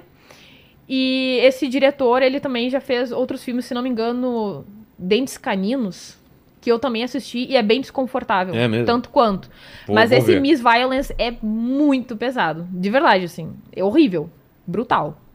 Mas o que, falou, o que você falou sobre livros é, é, é verdade mesmo. Eu li alguns livros que me mudaram a forma de pensar, porque não seriam livros que eu leria Uhum. normalmente, mas alguém me falou, cara, você tem que ler esse livro, e aí eu me forcei a ler. É difícil, mas, cara, quando você termina o livro, você fala, ainda bem que eu li. viu?" Exato. E isso serve também pros filmes, no caso, né? Porque o pessoal, eles dizem que tu tá sendo elitista e chato, né? Porque eu digo que eu sou pedante mesmo, reconhecidamente, eu assumo. Porque eu sou muito chata pras coisas que eu assisto, pra aquilo que eu escuto e tal. Não que eu não escute uma farofinha de vez em quando, normal, todo mundo quer relaxar. Mas a questão é que, por exemplo, filmes, tá? Eu não costumo gostar de blockbuster. E não é porque eu não gosto de me Ah, divertir. Não, eu gosto. Eu não, gosto não é também. que eu não goste de me divertir, eu gosto, mas é que eu não me divirto tanto quanto, porque geralmente quando eu saio do cinema ou eu termino de ver um filme como esse, eu me sinto vazia, sabe? E é talvez até mesmo enjoada. Entendi. É tudo muito formidável, gigantesco, universal, em escalas enormes, incompreensíveis. e tu fica. Tá, e é tudo sobre uma situação específica, o fim do mundo e tal. E eu quero saber o cotidiano Você das pagar, você tem pessoas. que pagar o seu boleto. né? Isso, eu sou chata, eu gosto realmente da realidade das pessoas. O indivíduo sentado lá no vaso, pegando papel É, higiênico. nesse ponto somos diferentes, eu gosto das duas coisas. Nossa, Tem dia que eu quero ver blockbuster e tem dia que eu quero pensar, entendeu? sim, sim. Aliás, eu tô sentindo falta de um blockbuster bom, sabe aquele que você vai no cinema e fala, mano, vai, desliga o meu Cita. cérebro e me vem, vem. Cita algum blockbuster aí pra ver se eu gosto. O Matrix, o primeiro, é muito bom, eu gosto É. bastante- dele. Blockbuster bom, ajuda Senhor dos aí. Anéis. Senhor dos Anéis é foda. Muito é, bom. Foda. Ah, o último Top Gun, né? Último Top Gun, Não assisti, eu assisti recentemente o primeiro, dos anos 80. É, o outro, esse novo você vai curtir. Minha mulher adorou também. Eu achei que ela não ia gostar. É um filme totalmente pipoca, legal pra caramba, sem nenhuma, Eu tenho questionamento. curtido muito faroeste e também filme de ação. Como dos- do filme do Jake Gyllenhaal, eu não sei se sabe quem é. É, sei. Eu adoro Qual os filmes deles? dele, meu Deus. Você viu, você achou? Os Suspeitos. Assista. Sim, bom pra caramba. Muito bom é esse do, filme. do mesmo cara da A Chegada, do Duna, o diretor aí. Vê pra gente. É o Villeneuve. Com... Isso, é com o Esse- Hugh esse- Jackman também. É, esse, esse diretor é. Cara, tudo que ele fez é bom. Tudo. O Villeneuve. E agora eu tô, tô O- louco. Então, Duna é um filme pra você ver, hein? Então, É eu assisti blockbuster, mas e eu é- não gostei. Por quê? Não gostei. Você não leu o livro. Eu não li. Eu É, penso que isso é então. relevante. Porque a impressão que eu tive é mas que mas é foi... que tá, o filme tem que funcionar sem que você ler o livro. A impressão que eu tive é que foi, sei lá, uma meia bomba. É, tipo. sabe? é, Tipo, o fato de acabar. O filme acaba, não, não acaba é, no. é isso. Não ele- fecha nada, isso, né? Isso, isso, Parecia introdutório. Tipo, vai chegar, colocou Eu a cabecinha e tirou. quando saiu o segundo esse ano e você assistiu os dois, você vai ter outra leitura do primeiro. Sim, eu, eu senti que foi introdutório mesmo. É. Colocou a cabecinha e tirou antes. Aí eu. Ah! Ah, não, aí se não dá. Eu achei, poxa. Mas é um filme bem contemplativo. Pô, ele é lindo, né? É um filme Ele bem é bonito, realmente. E ele. O livro, né? é um- é um, é um- cara, ele influenciou toda uma série de livros e filmes que viriam depois de Star Wars, Hum. a, a Jornada na Estrela, um monte de coisa que veio depois. E tu gosta de faroeste? Adoro. Tu já assistiu Os Formidáveis? Aliás, Os Imperdoáveis do Clint? Sim, bom pra caramba. Esse filme Eu não lembro é- faz tempo. Mas é Mas é maravilhoso. bom pra caramba. É muito bom. Os eu adoro os filmes dele. Tem o Gran Torino também, que eu É. revi recentemente. Outro tipo de filme que eu gosto muito é terror. Eu amo terror. Então, eu gosto de terror, Amo. menos os que têm possessão demoníaca. Tu não gosta? Por quê? Porque os- eu tenho medo de demônio. Sério? Fantasma eu não tenho medo. Fantasma é um pano lá. E fantasma. Fantasma é o seguinte: o, o demônio ele quer entrar em você. O fantasma ele Ah, quer sua entendi. casa. Então ele quer sua casa e pega a sua casa e zoa com a sua casa. Aí tudo bem. Agora o demônio ele quer entrar em você, ele quer possuir. E aí eu não acho legal. Minha alma, minhas regras, sabe? Não é assim. Agora, o fantasma deixa pegar a casa, arrastar corrente, né? Balançar. Tô cagando. E, e- e, por exemplo, você, você mora no, no- no- Quantos quartos tem sua, seu, seu- onde você mora? Cara, tem dois quartos. Tipo, o fantasma não vai lá. muito pequeno. Não existe dois quartos assombrados, dois quartos e sala assombrado. É só mansão mal assombrada. É verdade. Ele gosta, o, o fantasma gosta de casa- casas grandes, antigas. Ele então, é bem luxuoso, né? é, o você é fantasma pobre. é. Quem é pobre, fica tranquilo, ele nunca vai na tua casa. Não tem kitnet mal assombrada. Onde ele vai se esconder? Agora, o, o- o demônio não, ele gosta de gente pobre. Do porão. Não, o demônio, você vai na rede, você liga, liga na rede Record à noite, é só gente pobre. Nunca tem o Abílio Diniz possuído lá. Nossa, é verdade. É sempre, ah, o Não é o pobreza. Silvio Santos. Não é o Silvio Santos. mas, francamente, não vou sair desse corpo. Cara, é mesmo, né, cara? Cara, essa cena eu adoraria ver num filme. O Silvio Santos possuído. Seria bem perturbador, tu não acha? Nossa, Eu total. Ele rodando a cabeça com aquele microfone Nossa, aqui que parado. horror. Fui. Rodando. Nossa. Mas eu gosto dessa sensação, sabia? Você gosta de terror? Eu adoro ter medo. Fala um filme terror bom pra eu ver. Hum... O Hereditário é bom. O Hereditário é muito bom, mas um dos meus favoritos é Midsommar. Creep. Creep é um filme B Viu? de found footage. Não. Também dashcam. Eu gosto muito de found footage, por quê? Fake, né? Esse, esse, Esse fake found footage. Isso, tipo isso, isso. Bruxa, bruxa de Blair. Isso, porque na minha percepção, quando tem muita edição, muita iluminação, muito Ah, efeito, Você sai da. da do- perde é. o aspecto da lembra realidade. você, você lembra que é filme, Isso, isso. Quando eu vejo que é, tem aquela filmagem vagabunda, parece que tá dentro da minha casa. né? É. Tá realmente acontecendo Tem com alguém Time e tá assim, então comigo. você vai gostar é do. É, quarto grau lá, não sei o quê. Atividade paranormal, talvez? Não, não, é Não? um. Contatos Fala, imediatos de quarto grau? É, mas é, é um de, de, de terror que mistura essas coisas. Eu que você vou falar. recomendar um aqui, que ele é muito bom, só que ele foi feito com um orçamento de tipo 100 reais. Sei. Então os efeitos especiais são horríveis. Toscos. Mas o roteiro é foda, Qual? que chama The Bye Bye Man. The Bye? The Bye Bye Man. Bye é, Bye é Man? porque ele é um terror psicológico disfarçado Ai, de adoro. slasher. Porra. Gosto, então gosto. você acha que tem o bichão que vai matar todo mundo, só Sei. que na verdade. É outra coisa. É outra coisa. Outro que é muito bom, Pig, Do. Cerdita. La Cerdita é um filme espanhol. Eu gosto muito de filmes Não, Pig não é com, com espanhóis. o nosso amigo lá, o Nicolas Cage? Não, não. Esse Tem é um um filme espanhol ele, é. recente. Tem Las Silenciadas também, que se não me engano é argentino. Onde acha essas coisas? Tudo. Cara, eu baixo. Eu É? baixo muito atrás. filme, ou senão, às vezes eu até encontro na internet mesmo, no YouTube, às vezes tu Sei. acha alguma coisa. Mas eu baixo muito filme mesmo. E esse La Cerdita é muito bom porque tem um cenário de bullying muito pesado. E é brutal, assim. é- tem uma pegada bem slasher e tal. Recomendo. Esse daí, cara, não é quarto. Vê se, se existe um filme chamado Quarto Grau. Imediatos de- Não, né? Seria Contatos Imediatos de Quarto Grau, mas não é o nome completo. É, algo- é alguma coisa assim. Terror Quarto Grau. Cara, é um filme assustador. Found footage, a mesma coisa, só que é, é meio ET misturado com, com terror, cara. Eu cheguei em casa assustado com esse negócio. Tem um que eu gosto muito, muito, que eu acho que se chama O Segredo da Ilha Block Island. Eu acho que é assim que se chama. Dá uma pesquisada só pra ter Achou isso certeza. aí? Eu achei contatos de quarto grau. É isso daí mesmo. É isso daí. Em que esse é, é um filme muito perturbador que dá a entender, ele sugere que existe uma entidade cosmológica interferindo em um indivíduo específico. Tipo Lovecraft. assim? Isso, ele é muito Lovecraftiano. E eu adoro isso Eu também. também.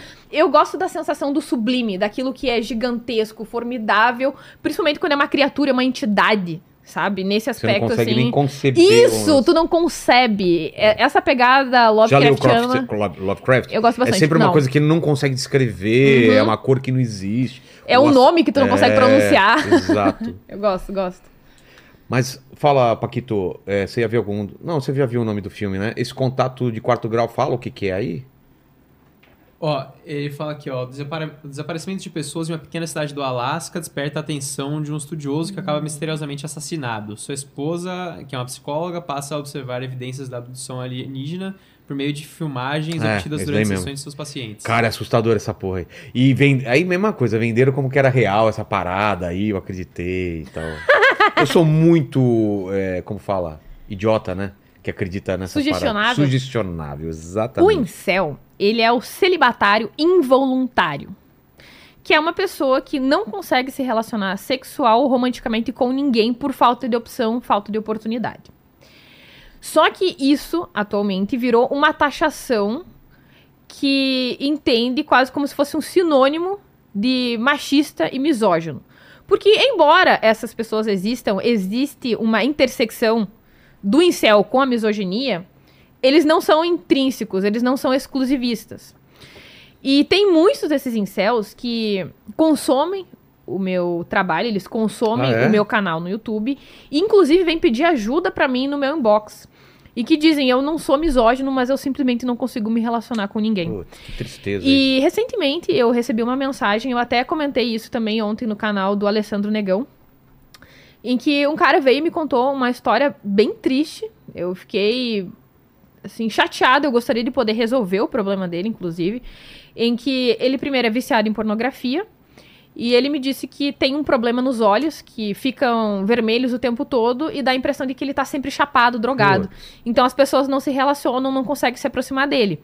E além de tudo, ele é humilhado dentro de casa, ele tem baixa autoestima, é tímido, com pouquíssima autoconfiança. E ele disse que ele entende que as pessoas não queiram se relacionar com ele, que ele não sente raiva da rejeição, etc., mas que ele gostaria de ter algum tipo de ajuda. E eu percebo que isso é relativamente comum no meio incel. E muita gente entende que geralmente são caras ricos, brancos, playboys que estão exigindo tudo, etc. Não, gente, na verdade, muitos desses homens são pobres, são negros, são pardos, que possuem inúmeros impedimentos para o desenvolvimento da Algum própria trauma, vida, às etc. vezes? Talvez algum trauma, que façam que eles se sintam desconectados, rejeitados da sociedade. E aí, quando eu tento abordar sobre isso, muitas pessoas me entendem mal como se eu fosse a Xuxa dos incels. Ai, meu Deus, coitadinha dos incels, ela defende os misóginos. Eu não estou defendendo misóginos. Você tá dizendo que Eu nem tô- todo incel é misógino. Eu tô preocupada com a saúde mental, com a saúde psicológica desses homens que os tornam suscetíveis a participarem de grupos misóginos. Porque é justamente a fragilidade desses homens, a baixa autoestima, que os deixam vulneráveis a esse tipo de mentalidade. Aí tu vai ter todo aque- aquele tipo de viés que eu te falei, de disponibilidade, viés de grupo, viés de atribuição. Aí eles têm todos aqueles viés de que a realidade é literalmente eh, o feed do TikTok, do Instagram, sabe? E aí eles vão sendo alimentados por homens mais velhos que são traumatizados também, tu fica sendo retroalimentado. Isso é um problema grave. E aí eu recebo mensagens, eventualmente, dizendo: graças a você, eu estou cada vez menos misógino. E muita gente acha que eu sou condescendente com masculinista, com misógino, etc. Gente, primeiro, antes de você se conectar com uma pessoa intelectualmente, você precisa gerar confiança nessa pessoa. Ela precisa saber que tu é confiável e que tu tem o um mínimo de compreensão e empatia por ela, que tu tá a escutando de verdade. Ela se conectou emocionalmente contigo, ela se abriu com você e agora tu pode argumentar. Ela precisa se sentir à vontade contigo primeiro. E aí o que, que eu vejo na internet? Xingamento, vilipêndio, humilhação, acusação o tempo todo. Tu realmente acha que isso vai surtir um efeito positivo? Tu só vai afastar e radicalizar essas pessoas cada vez mais. Porque, embora tu se sinta justificado, tu pense que tu tem razão em agir dessa forma, o que que tu realmente quer a longo prazo? Que essas pessoas realmente mudem? Ou tu só quer se sentir bem? Porque se tu quer se sentir bem, beleza, continua é. xingando, humilhando, reclamando, taxando as pessoas de tudo aquilo que tu quiser. Agora, se tu realmente tá querendo ter uma um resultado de longo prazo que seja positivo, que vai tocar e mover as pessoas realmente a se desfanatizarem, beleza? Aí a tua estratégia tem que mudar completamente. E tem muitas evidências falando sobre isso, que realmente posições políticas combativas de enfrentamento, na verdade, pioram a adesão das pessoas às suas causas. E eu já fui mais combativa, inclusive, e eu lembro exatamente do primeiro dia que eu tive contato com essa informação. De que o posicionamento combativo, de enfrentamento, prejudicava a adesão das suas causas. E aquilo me incomodou. Porque eu sempre fui assim, faca na bota, de enfrentamento. Eu quero vencer, sabe? Eu gosto de discutir, etc. Mas aquilo ficou martelando na minha cabeça por muito tempo. E o que, que pesou mais pra mim? O meu gosto estético sobre como conquistar as coisas ou resultados bons e duradouros a longo prazo? Eu prefiro a adesão, eu prefiro melhorar a sociedade. Eu não tô aqui pra simplesmente ser aplaudida e me ver como uma heroína, sabe? Em que eu estou defendendo a minha causa independentemente de todos os resultados. Não, peraí, vamos ter um pouco mais de parcimônia e usar da razão, das boas evidências e dos argumentos. E eu vou aproveitar, inclusive, para falar sobre a questão do conspiracionismo, que também comumente está associado com os red pills, né? Porque eles dizem que vivem numa sociedade ginocêntrica, em que ela é feminista e oprime os homens, etc. É, Você já participou, inclusive, de um, de um Do podcast. Redcast, É, do isso. Redcast. Então, O que, que você acha do primeiro do movimento Red Pill? do red pill. Dizem, tem- diz- alguns dizem que é uma reação ao feminismo. Então, na minha percepção, muitos posicionamentos que os red pills defendem, o feminismo já desenvolveu e escreveu teoricamente há muito tempo. Só que ao longo do tempo, como eu já falei, a teoria ela se dilui e fica o quê? O jargão superficial que é conveniente aos grupos. Entendi. Isso acontece com todas as ideologias. A gente percebe que aconteceu com o cristianismo. Tem inúmeros aspectos que exigem sacrifício, entrega, rendição, o exercício da compaixão, mas o que, que ficou? A moralização do próximo e a tua prosperidade financeira. Um exemplo, né? Então aquilo vai se diluindo, se tornando cada vez mais ralo e conveniente ao gosto do freguês do seu próprio grupo, né? Que daí acaba tendo esse resultado da tribalização, né? Agora, em relação aos Red Pills, eu já vi, inclusive, o Júnior, eu não sei se você sabe quem é, o Júnior Master. Ele conhece a Meryl Snowcraft, que é uma feminista de primeira onda, e ele disse propriamente, tanto quanto o Miguel, que eles são feministas sim, por incrível que pareça. Tem essa parte no Redcast, e eles, pelo menos o Júnior, conhece relativamente bem, pelo menos uma parte da teoria feminista. Ele gosta bastante da Camille Paglia, e por incrível que pareça, hoje em dia eu também gosto. Antigamente eu detestava ela, mas hoje em dia parece que ela estava muito mais certa do que um dia eu imaginei que eu pensaria que ela estava. E eu penso que esse movimento Red Pill, ele meio que foi sendo alimentado da mesma forma que essas feministas de jargão. Então, como eles não conhecem o que, que realmente é o movimento feminista teórico, eles acreditam que ele é basicamente o feminismo aplicado hoje das redes sociais politicamente e pela indústria do entretenimento. Eles acham que isso é o feminismo. Mas se eles realmente lerem a teoria feminista, inclusive Simone de Beauvoir, eles vão perceber que a situação é completamente outra. Outro livro que eu gosto muito, que é O Complexo de Cinderela, da Colette Dowling. É um dos meus livros feministas favoritos, em que ele argumenta que as mulheres têm medo do sucesso, por causa de toda a responsabilidade e o estresse que elas vão ter que lidar. Então elas podem passar, inclusive, estudando por anos, investindo, se dedicando. Quando elas conseguem uma promoção, elas fogem. Elas têm medo. Por causa da responsabilidade, inclusive por conta da baixa autoestima. Elas pensam que não vão conseguir lidar com aquilo.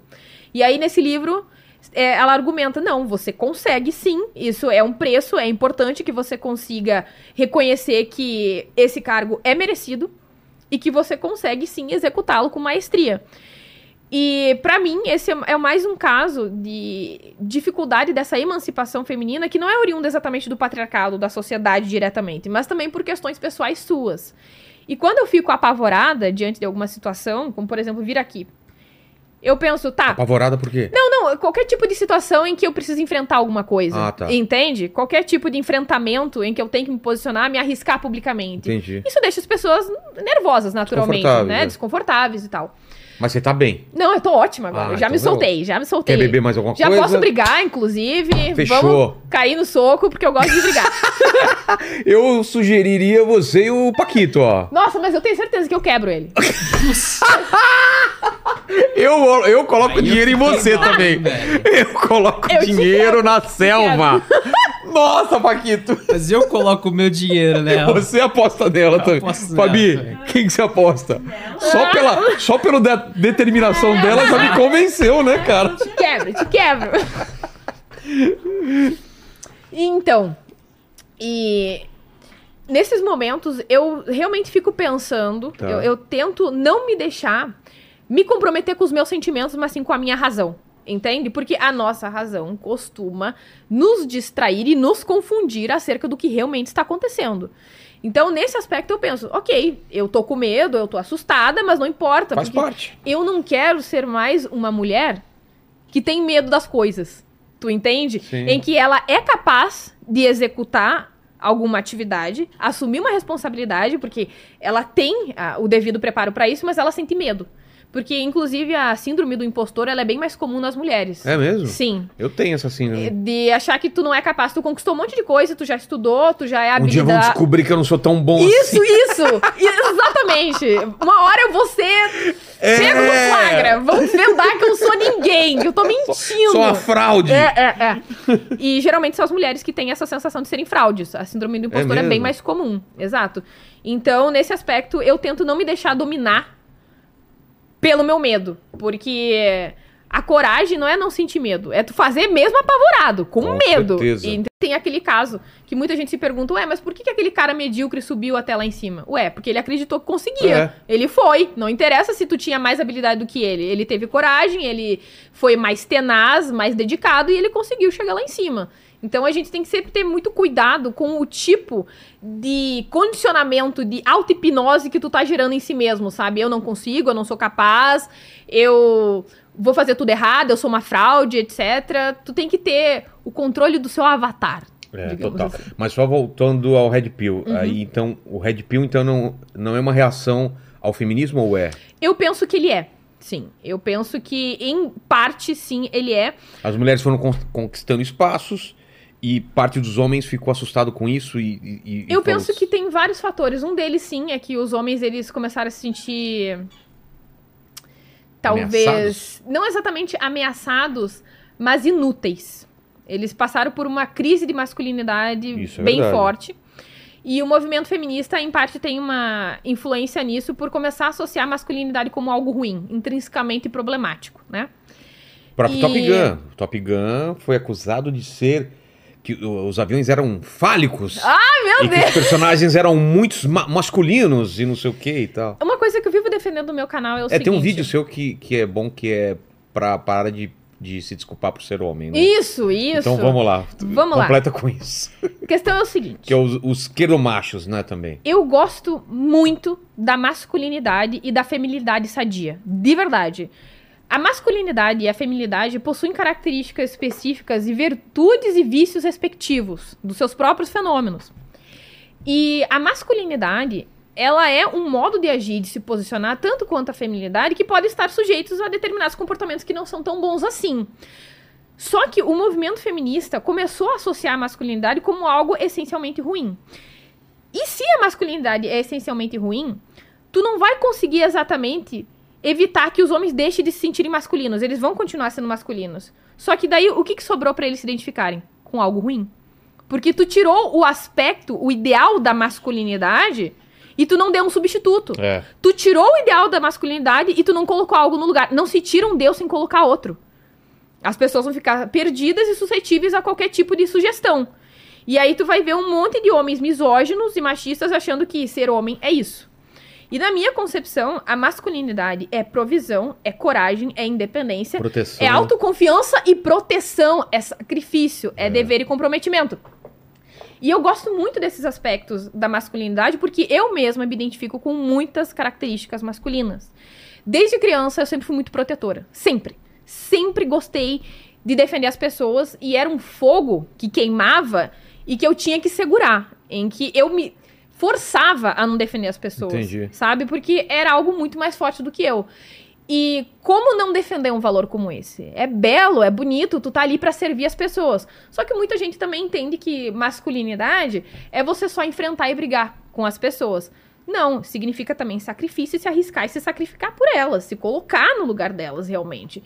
E aí eu vejo muitos homens masculinistas dizendo que ah, eu não vou defender as mulheres porque a sociedade ela é machista. Aliás, a sociedade hoje ela é misândrica, ginocêntrica, feminista, etc. Eu não vou ganhar nada com isso. O erro começa aí. Tu achar que tu precisa fazer o bem porque tu vai ganhar alguma coisa É. com isso. Que não é o. Tu tem que fazer algo porque é bom, porque é certo, porque é virtuoso. E aí, olha só que engraçado. Recentemente, ontem, na verdade, eu recebi uma mensagem inbox falando assim: Selva, tu não pode defender a verdade e o bem-estar das pessoas. Tu precisa defender algo que vai te dar dinheiro. Juro pra você, foi literalmente isso que eu li. A pessoa dizendo assim: tu precisa fazer aquilo que vai te prover e te beneficiar mais. Se eu recebesse uma quantidade muito grande de dinheiro pra defender algo que eu não acredito, eu faria isso. Eu fico, meu Deus, o cara tá tentando comprar a minha alma já, eu nem Porra. tô rica. Quem que é? O cara da Blaze? que Mas tá sei lá quem me contigo? falou isso, mas assim, gente, eu não vou vender minha alma pro diabo. Não esperou, não, não viu essa vindo, não, né? Essa foi boa, velho. Então, eu não tô pretendendo vender minha alma pro diabo e tal. E é por isso que nesse aspecto, muitas vezes, os meus grupos opositores, digamos assim, ou os meus divergentes, acham que eu tô passando pano pra masculinista e tal. Mas é que eu não tô fazendo isso pra ganhar aplauso. Eu tô fazendo isso porque eu realmente penso que é o correto. Então, é sobre a masculinidade sem ser a tóxica. Ok. Os homens é, naturalmente fazem os, os trabalhos mais perigosos. Eles são mandados para guerras e Sim. tal, e, e tem esse lance do homem ser mais dispensável. Sim. E a mulher é tratada como uma coisa mais sagrada e mais. Pô, ela gera vida. Então, numa guerra, num, num- num- num- quando um incêndio, qualquer coisa, mulheres e crianças, por quê? Porque elas geram vidas e são importantes, e o homem é, na teoria, mais dispensável. Tipo, isso a gente viu a história inteira. E, e também, atualmente, tem essa discussão também, né? Do qual é o papel do homem hoje em dia e por que, que ele deve parar de pedir desculpa por ser homem. Ok. Primeiro, em relação às mulheres serem privilegiadas, pelo menos em relação a- determinados riscos, né? Sim. Em situações drásticas Extremas. e dramáticas extremas. Primeiro que realmente tem esse aspecto relevante quanto a ser Como geradora espécie. de vida. Como né? espécie, né? Como. Porém, eu penso que também tem um aspecto bem considerável, que é simplesmente enxergar que as mulheres, elas são de fato menos rápidas, menos fortes e menos resistentes. Então, no meu caso, se eu estivesse percebendo que tem uma mulher ou um homem que claramente é mais frágil do que eu numa situação extrema, eu Você vou me ajudar, arriscar claro. por essa pessoa. Então, muitas vezes eu tenho um posicionamento de que não é que necessariamente os homens eles têm uma responsabilidade direta com as mulheres, mas tanto homens quanto mulheres têm responsabilidade pelos mais fracos. Pronto. Entendi. Entendeu? Então, sendo criança, homem, Velhos. velho, mulher, não interessa. Se essa pessoa está precisando de ajuda, tu vai lá e ajuda essa pessoa por uma questão ética e moral de que ela está precisando de você e é seu dever fazer alguma coisa por ela. Pra mim isso é o, o relevante. Só que tem essa questão de que geralmente as mulheres que são mais frágeis fisicamente do que os homens. Evidentemente, os homens em algum momento vão se sentir responsáveis em ajudá-las e se arriscá-los por causa disso. Mas eu me arriscaria por homens e, enfim, pra Pelo mim, Paquito- tanto faz. Com certeza. Sério, Paquito Eu se tenho afogando, você pularia ia- pra salvar ele? Ele ia precisar da minha ajuda, com certeza. Eu falo, Paquito, eu vou chamar a Fabi aí, ela vai arranjar alguma coisa pra te salvar aí. Não, Fica com aí. certeza eu faria alguma coisa. Assim, o problema é que eu não sei nadar. Mas Sério? eu não ia te deixar sozinho, não. Aprende esse negócio aí. Sim. Um dia você vai precisar. Um dia eu vou precisar, é, realmente. Mas e o lance dessa, dessa, desses, o chamado esquerdomacho, né? Desculpa por ser homem, fica pedindo desculpa por tudo. Uhum. Ai, eu não suporto Machismo isso. estrutural. Ó, então, isso aí tem um aspecto relevante que é de tribo também. Por incrível que pareça, tá conectado. Mas por isso, quê? isso tem um aspecto muito relevante que o Paquito já falou sobre isso também alguma vez. No fundo, o cara quer comer a mulher e usa isso Ok. como um artifício para. Vem aqui no, em casa, Exato. vou tirar umas fotos. É, vamos Porque seu, como que é? Como você É, fala? o teu cara, ele corpo. Assim, vem, é, Corpos vem aqui, reais. vamos, vamos É. fazer um ensaio fotográfico pra eu capturar aí toda a sua A alma e sua essência. feminina. E no final o cara só tá querendo comer a mulher. E usando esse discurso para tentar pegar. É, é o então. esquerdo macho, né? Exatamente. Pois bem, em relação a ficar pedindo desculpas por ser homem. Primeiro, eu não acredito em pecado ancestral. Começa aí, tá? Eu sou responsável por mim, pela minha história, por aquilo que eu fiz ou eu deixei de fazer. E eu percebo que essa é uma outra característica dos movimentos sociais progressistas de esquerda recentes. eles começam a te atribuir inúmeras culpabilizações e taxações a partir do que outras pessoas fizeram. É. E esse é um comportamento típico tribal, tá? Por quê? Há muitos e muitos e muitos anos atrás, há milhares e milhares de anos, quando as sociedades elas eram muito mais simples, em que o nosso grupo era resumido em talvez no máximo 150 pessoas, um pouco mais, um pouco menos, todas as nossas relações, elas eram dependentes da nossa reputação social. OK?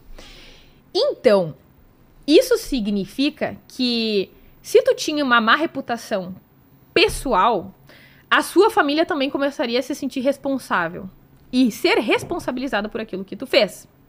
Por exemplo, se tu tem uma filha em que ela é rebelde e não se submete à família, aos pais. Se ela se casa com um homem que os pais não queriam, não aprovavam, o que, que isso ia acontecer? Aquela família seria desmoralizada diante de toda a tribo e diante daquele bairro, daquela comunidade. Porque eles possuem uma conexão de parentesco de reputação, em que tu não tá humilhando somente uma pessoa, em que ela não está sendo a única responsável. Ela está conectada com toda a sua geração anterior. Então, o que os pais dela fizeram era relevante antigamente, do tipo, ah, é filho de bandido, é filho disso, é filho daquilo. Aquelas famílias que se odeiam há gerações, É. entende? Então, existia essa conexão de responsabilização de origem de parentesco tribal. Isso até, até se demonstrava pelos nomes, né? Era tal pessoa filho de tal pessoa, Isso, né? isso. Erickson, né? E- Filho do, do, do Eric, né? Tem um documentário muito bom que eu vivo falando dele, que, se não me engano, se chama A Menina do Rio. É a história de uma menina indiana que sofreu tentativa de homicídio do pai e do tio, porque ela se casou com um homem da casta inferior dela. Putz. Isso é chamado de hipogamia, a propósito. Geralmente falam da hipergamia, mas isso se chama Hipo- hipogamia. Que é. Que é se relacionar com uma pessoa de uma casta inferior, de uma classe Ah, social é? mais baixa do que você. E ela fez isso contra a vontade dos pais. Por causa disso, ela sofreu essa tentativa de homicídio. Ela estava na beira de um rio, eles foram lá, sequestraram e o pai dela atirou na cara dela, pegou de raspão, ela caiu no rio, conseguiu sobreviver e buscou ajuda. Ela foi e fez uma denúncia contra o pai dela, o pai dela foi preso, só que daí ela sofreu todo tipo de pressão para perdoar o pai dela por causa dos conselhos dos anciãos, porque se ela não fizesse isso, haveria uma animosidade, um conflito considerável naquele bairro onde ela estava morando, ou seja, na própria tribo, porque se o pai dela não tinha conseguido controlar a própria filha, eles seriam todos desmoralizados diante de toda aquela sociedade. Então, ela sofreu essa pressão, ela perdoou o pai dela e houve uma entrevista do pai dela na cadeia e ele dizendo: "Eu fiz o que é certo. Eu não me arrependo do que eu fiz". Quando ele saiu, aliás, quando ele ainda estava na cadeia e o repórter perguntou: "Mas o que que a sua esposa acha disso?" "A minha esposa? Ela não tem que achar nada, ela é só minha esposa mesmo". Caramba. Isso é uma sociedade patriarcal. Não é uma família que possui um homem. É, uma, é um homem que possui uma família, entendeu? Eles são um patrimônio dele. E aí, quando ele sai da cadeia, ele diz: Eu sabia que eu tinha feito certo mesmo, porque graças a isso, a minha reputação na comunidade está muito maior. Porque devido a essa situação em que eu me coloquei, hoje a minha filha mais nova recebeu inúmeros pedidos de casamento e de noivado. E aí, nesse aspecto, o que, que a gente analisa? Que existe um sistema de incentivos que motiva esse tipo de atitude. Porque, embora nós possamos analisar e pensar que isso é irracional, que é tribal, que é ultrapassado e que faz parte de todo um, um sistema de valores patriarcal e machista, racionalmente faz sentido, porque ele É. está literalmente sendo beneficiado Total. pela própria atitude. Então, quando a gente quer mudar determinados comportamentos na sociedade, tu não pode só conseguir, tu não pode querer mexer só num aspecto. Tu precisa desestruturar aquela sociedade. Não exatamente tudo de uma vez só, mas progressivamente, estrategicamente, para que os sistemas de incentivo mudem antes para que o comportamento das pessoas mude logo em seguida. Porque se elas são beneficiadas por isso, É. elas vão continuar fazendo. Entendeu? Então, eles têm essa lógica de honra patriarcal, de honra familiar, de parentesco mesmo, sabe? A minha linhagem de sangue é, é toda responsabilizada, não somente uma pessoa, todos os meus ancestrais. E é por isso que a gente vê, às vezes, filme antigo ou novela, ah, tu tá envergonhando a família. É literalmente É isso. É literalmente isso. Tu tava envergonhando toda a sua família. Todos perderiam a reputação social. E aí as pessoas não iriam querer fazer negócios contigo, não iriam querer se relacionar com você, não iriam querer casar os seus filhos com seus filhos também. Pô. Entende? E essa foi uma baita conquista do individualismo liberal que rompeu com isso. Foi uma ruptura em que agora eu sou só responsável por mim. E que a minha família fez determinada situação, determinada coisa, eu não tenho nada a ver com isso e vice-versa. Entendi. Só que aí tem um outro aspecto do que tu falou sobre pedir desculpa por ser homem, que é, eu penso que apesar de você não estar diretamente associado com essas pessoas, em alguma medida você deve gratidão a todas aquelas pessoas que vieram antes de você e que se sacrificaram, inventaram, fizeram arte, conquistaram direitos trabalhistas e civis e que se sacrificaram por inúmeras pessoas no futuro que elas nunca iriam conhecer e sonhar que existiriam em algum momento. E nesse aspecto eu penso que elas precisam ser gratas por tudo aquilo que foi feito antes. Isso te dá sentido e comprometimento com aquelas que ainda não vieram. Total. E por que, que eu penso que os homens não precisam pedir desculpa por ser homens? Porque eles não são responsáveis por aquilo que fizeram antes deles e não tem absolutamente nenhuma vergonha, nenhuma razão pra se sentir envergonhado por aquilo que você é e que tu não escolheu pra ser. Tu precisa se envergonhar, literalmente, apenas pelas suas atitudes, aquelas que tu teve ou aquelas que você não teve. Acabou. E isso me incomoda muito, assim. É, é, Tem uns ambientes politicamente ideológicos já que são tão contaminados, sabe? Que virou aquela masturbação mental tão sufocante em que essas piadinhas são constantes. Sabe? E de depreciação de homens e héteros e brancos e não sei o que, e tu fica Cis. e- cis e não sei o que. Tá, cara, tudo bem. Existiram inúmeras pessoas ruins, mas elas estão literalmente presentes em todos os grupos sociais. Todos.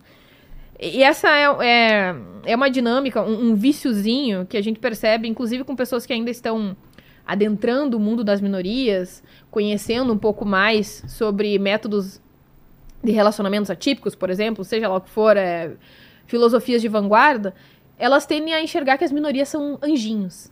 Que as minorias são perfeitinhas, pobrezinhas, são vítimas da sociedade, como se elas não estivessem sujeitas a todo tipo de vício, de comportamentos negativos e tóxicos quanto qualquer outro grupo que esteja numa condição de vantagem socioeconômica ou histórica, etc. Estamos todos sujeitos aos mesmos vícios, independentemente de quem nós somos. A gente tem que admitir isso. E eu penso que, em parte, isso também acaba gerando ingratidão, tanto das mulheres, quanto dos LGBTs, quanto dos negros, etc. Porque, como eu falei, veja que improvável, aparentemente, para muita gente.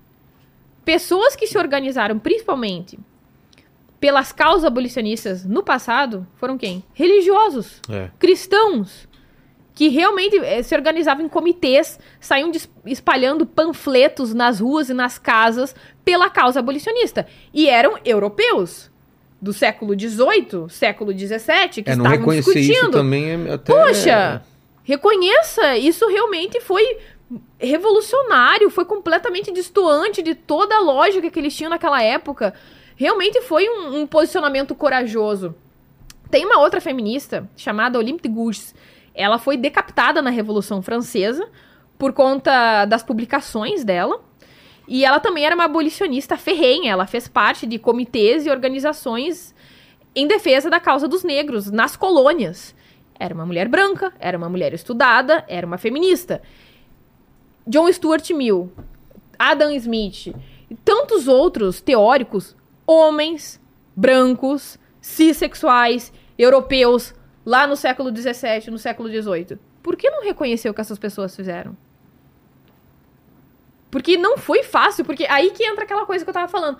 Tu tem todo mundo prontinho pra você agora. Tu tem internet, tu É. tem comida, tu tem direitos trabalhistas, tu consegue discutir, divergir com as pessoas, tu tem essa liberdade de expressão toda, porque tu acha que tudo foi dado pra você assim. Tá tudo prontinho, bonitinho, perfumadinho, cheirosinho, organizado, as coisas estão da forma como deveriam estar. E o indivíduo acha que sempre foi assim. Sempre foi fácil. A quantidade de gente que morreu, que perdeu reputação, que foi torturada, que foi humilhada, perseguida, ostracizada, e que inclusive estavam em condições de privilégio e abriram mão disso porque acreditavam naquilo que é certo. Tu não vai reconhecer essas pessoas? Isso é uma visão mais, mais conservadora do que progressista, Sim, né? É você reconhecer Sim, sim. as coisas boas e, e, e, e pensar nas mudanças em cima do que foi construído, e não destruir tudo e achar Exato. que tudo foi ruim. E Nesse você- aspecto, eu sou bem conservadora. Então, isso que eu ia falar, você, você deve causar uma confusão na cabeça Sim. das pessoas porque você tá transitando nisso que Sim. é conservador e muita, muita- muitas ideias progressistas, né? Sim. Que é o que eu transito também, eu acho que é de boa isso. É, então, eu penso que a gente tem que reconhecer tudo aquilo que foi feito de É. bom e que, embora não tenha sido perfeito, Ou até que não, precisa ser ou reconhecido. até que não foi feito com as intenções certas, mas que Exato. acabaram produzindo coisas boas. E vice-versa, às vezes a pessoa ela tá bem intencionada, mas deu errado, É. enfim. E eu penso que a gente precisa reconhecer o passado, a gente tem que ser grato a tudo que foi feito pela gente, pelas pessoas que vieram antes, tanto quanto se sentir responsável pelo futuro. E é isso que eu não consigo compreender de muitos supostos conservadores. Eles dizem que estão nem aí pro meio ambiente, que eles É. estão nem aí para as próximas gerações, para Isso poluição, não faz etc. parte do, do pensamento conservador. Isso não me parece muito conservador, É. na minha opinião. na verdade, me parece bem iconoclasta. Em que, primeiro, tu precisa reconhecer o passado, tanto quanto se sentir conectado e responsável pelo futuro, pela É. sua linhagem. Perfeito, perfeito. E não necessariamente aquela de parentesco, mas pela humanidade no geral. E antigamente, o ambientalismo estava associado com o conservadorismo. E muita gente não sabe, É justamente por conta dessa percepção da vida bucólica, tradicional, no campo, sabe? Com os hábitos comuns mais provincianos, da vida ordinária, entende? E com o tempo foi sendo cooptado pelos movimentos progressistas de esquerda.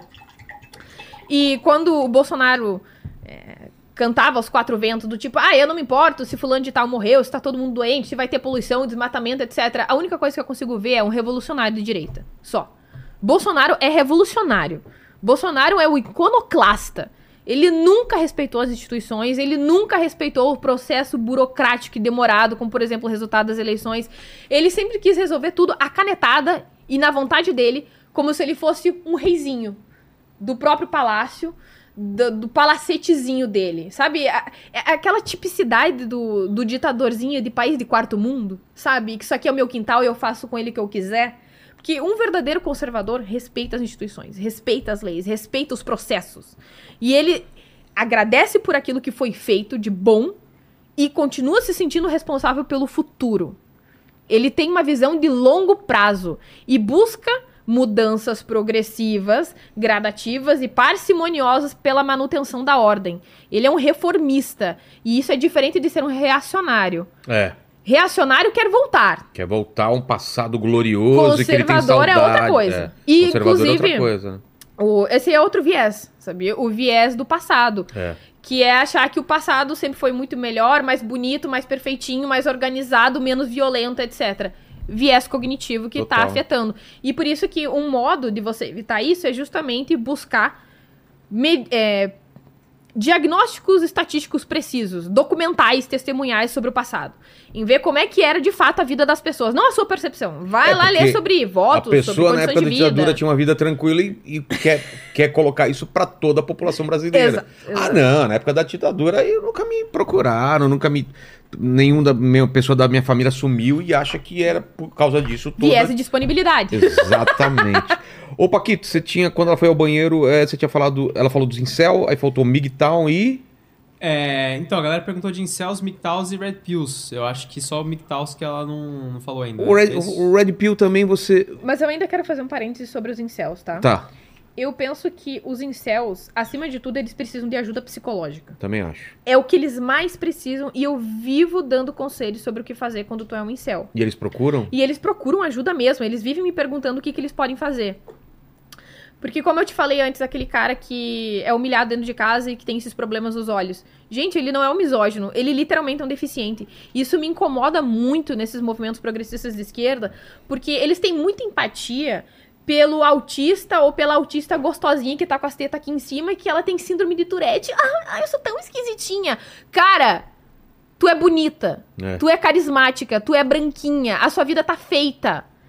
E daí se tu fala meio esquisitinho? Tá? Tem literalmente um cara em casa que é pobre, que tá em sobrepeso, que ele é tímido, que não recebe um abraço faz 10 anos, que a mãe dele e o pai dele humilharam ele a vida inteira, E tá e que essa pessoa tá sendo chamada de incel como se fosse uma taxação quase que sinônimo de ser misógino. Não, ele é um ferrado, É. é uma pessoa que precisa de ajuda, tá? É- é- ele é o legítimo cara que tu vê numa festa e tu vai pensar, ah, esquisito. Sabe? Ele é excêntrico, é o creep, é o weirdo. Ai, meu Entendi. Deus, que nojo, sabe? Essa pessoa, na minha percepção, precisa de ajuda.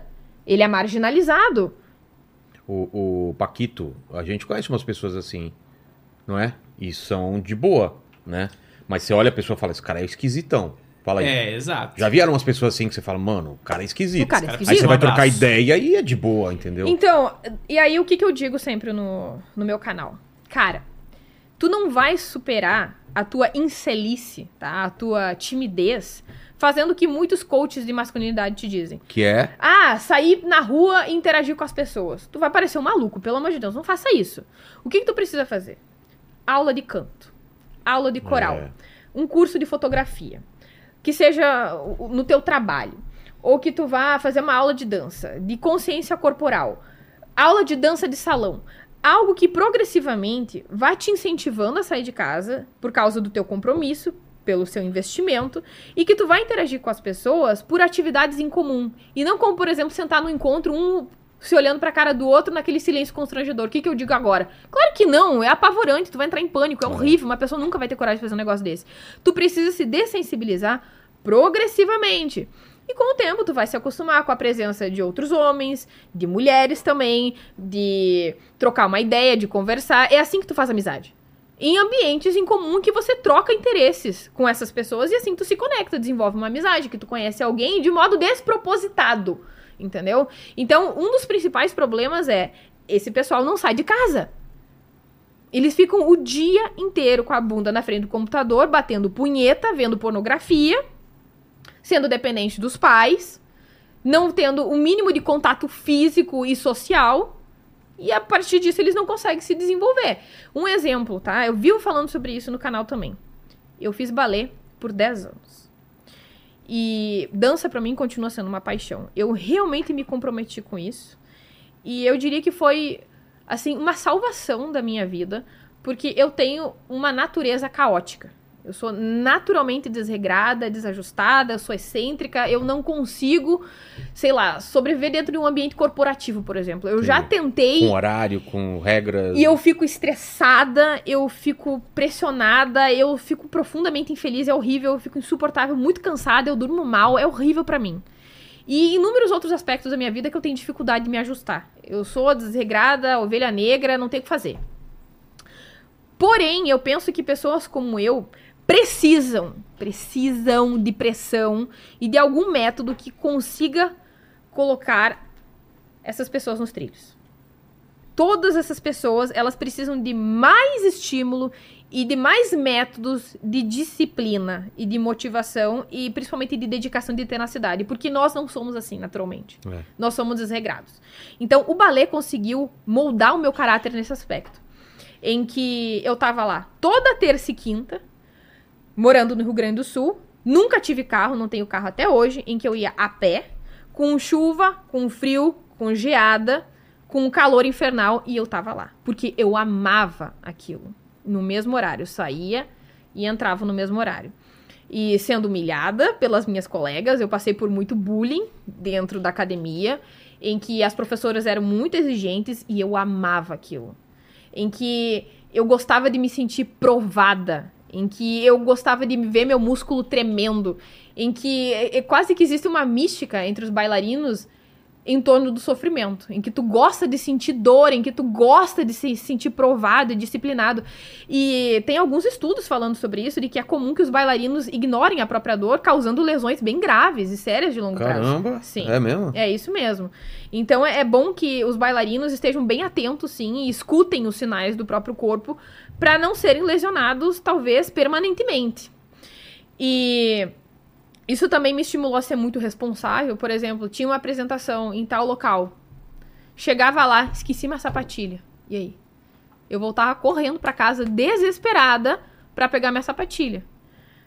Pra se preparar, botar todas as roupas bonitinhas, no horário certo, na ordem certa, em que tu não podia esquecer nenhum tipo de peça, talvez levar algo sobrando porque talvez uma colega precise, e aí tu empresta pra ela, sabe? Então isso desenvolve muita responsabilidade, tenacidade e dedicação na pessoa. E aí nesse aspecto que eu sempre digo, cara, os pais, eles não têm que aceitar tudo que os filhos deles dizem, do tipo assim, ah, ele não quer fazer esporte, ele não gosta. Não interessa se ele não gosta. Ele precisa fazer. Ai, ele é muito tímido. Mais razão ainda para que ele esteja lá, fazendo aula de futebol, que seja de dança, de fotografia, que seja xadrez, não interessa.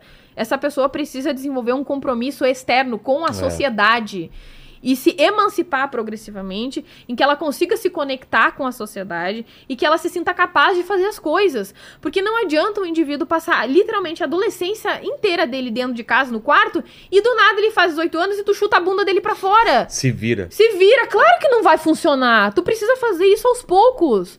Cada momento da sua vida demanda um tipo de maturidade e tu vai amadurecendo ele com os estímulos relativos, respectivos. Então, esporte é importante. Um curso extracurricular é importante, sim. Ah, ele não gosta, não interessa se ele não gosta. Isso me incomoda porque eu tenho a impressão que hoje em dia os pais eles têm muito medo de serem odiados pelos filhos. É. Ai, meu filho não vai gostar mais de mim. Cara, vai demorar pra ele perceber tudo que tu fez por ele? Vai, mas isso vai valer a pena. Tá? Ele vai te perdoar em algum E momento. você fazer tudo que ele go- Sabe? gostar, ele vai te odiar por outros motivos. Ah, meu pai me dava tudo que eu queria. É, ai, eu não aprendi. eu não aprendi o o, quê. valor das coisas e tal. Eu fui muito super protegido, fui mimado, etc. Porque assim, eu sofri nas mãos da minha mãe, assim. Minha mãe foi muito durona comigo. Ela pegou no meu pé. Eu demorei pra reconhecer. É. Não penso que ela foi uma mãe perfeita, mas em grande parte das minhas virtudes é devido a tudo que ela me ensinou. Foi a ferro e fogo? Foi, mas foi importante. E hoje em dia eu fico pensando, nossa, talvez por outros métodos, mas eu ainda talvez fosse até mesmo mais durona do que a minha mãe foi comigo.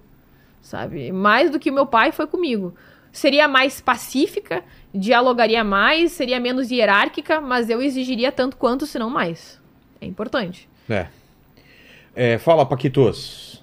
Foi o o Migtal é, é mais ou menos a mesma coisa, né? Migtal. É mais ou menos a mesma coisa, assim, mas o que me incomoda mais no Big Tal, assim, é que ele tem uma motivação, em parte, pelo menos, de que as mulheres são um problema, né?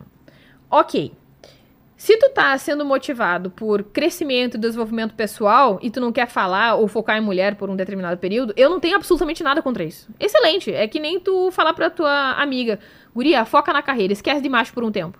Isso tá te fazendo mal, tu tá perdida, tu tá perdendo o foco da tua vida, foca em outras coisas. Tudo bem, Ok. excelente. Não vejo nenhum problema num cara que esteja motivado nisso por um tempo. O problema é que muitos desses migtaus literalmente passam o dia inteiro falando de mulher. Olha, eu acho que tu tá perdendo o foco e dando outra roupagem pra ele, entendeu? Parece que é literalmente a mesma coisa que você tava fazendo, mas tu tá dizendo que é outra coisa, É.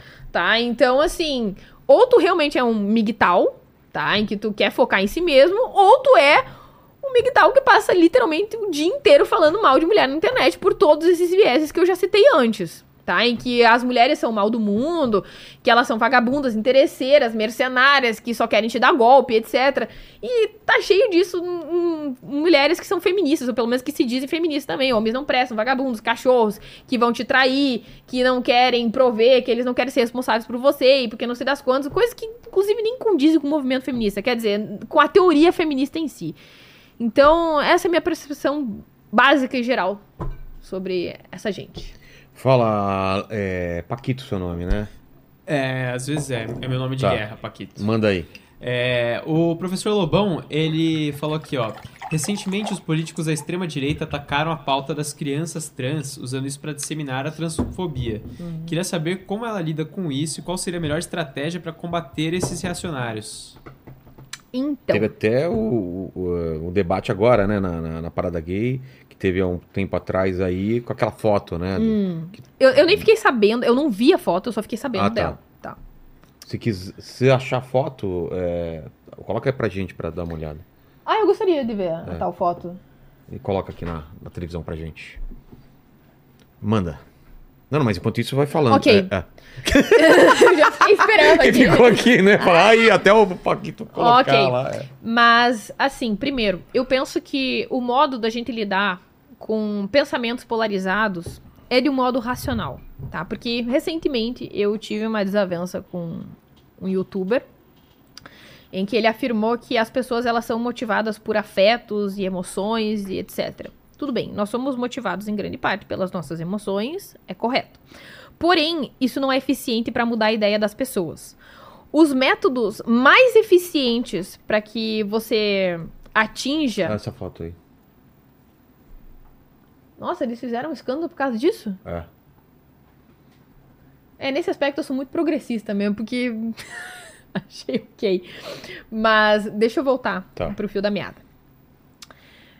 Os métodos mais eficientes para convencer uma pessoa é mostrando ferramentas de pensamento crítico para ela.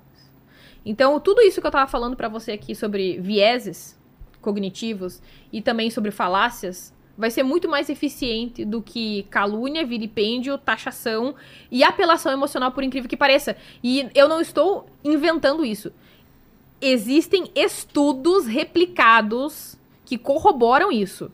De que, geralmente, para que você convença uma pessoa a mudar de ideia em relação a uma teoria da conspiração, que costumam ser piores até mesmo do que uma polarização política, é justamente através da exposição de ferramentas de pensamento crítico, como por exemplo viés cognitivos, e não somente apresentar, mas ensinar as, as pessoas a avaliarem essas conspirações através dessas ferramentas. Isso diminui e muito a possibilidade dessa pessoa aderir a uma teoria conspirativa. Contra-argumentação também não funciona, exceto que você apresente as contra-argumentações antes de apresentar as teorias de conspiração. Outra coisa que existe também, que é o viés de ancoragem. As pessoas elas tendem a acreditar mais naquilo que foi apresentado antes.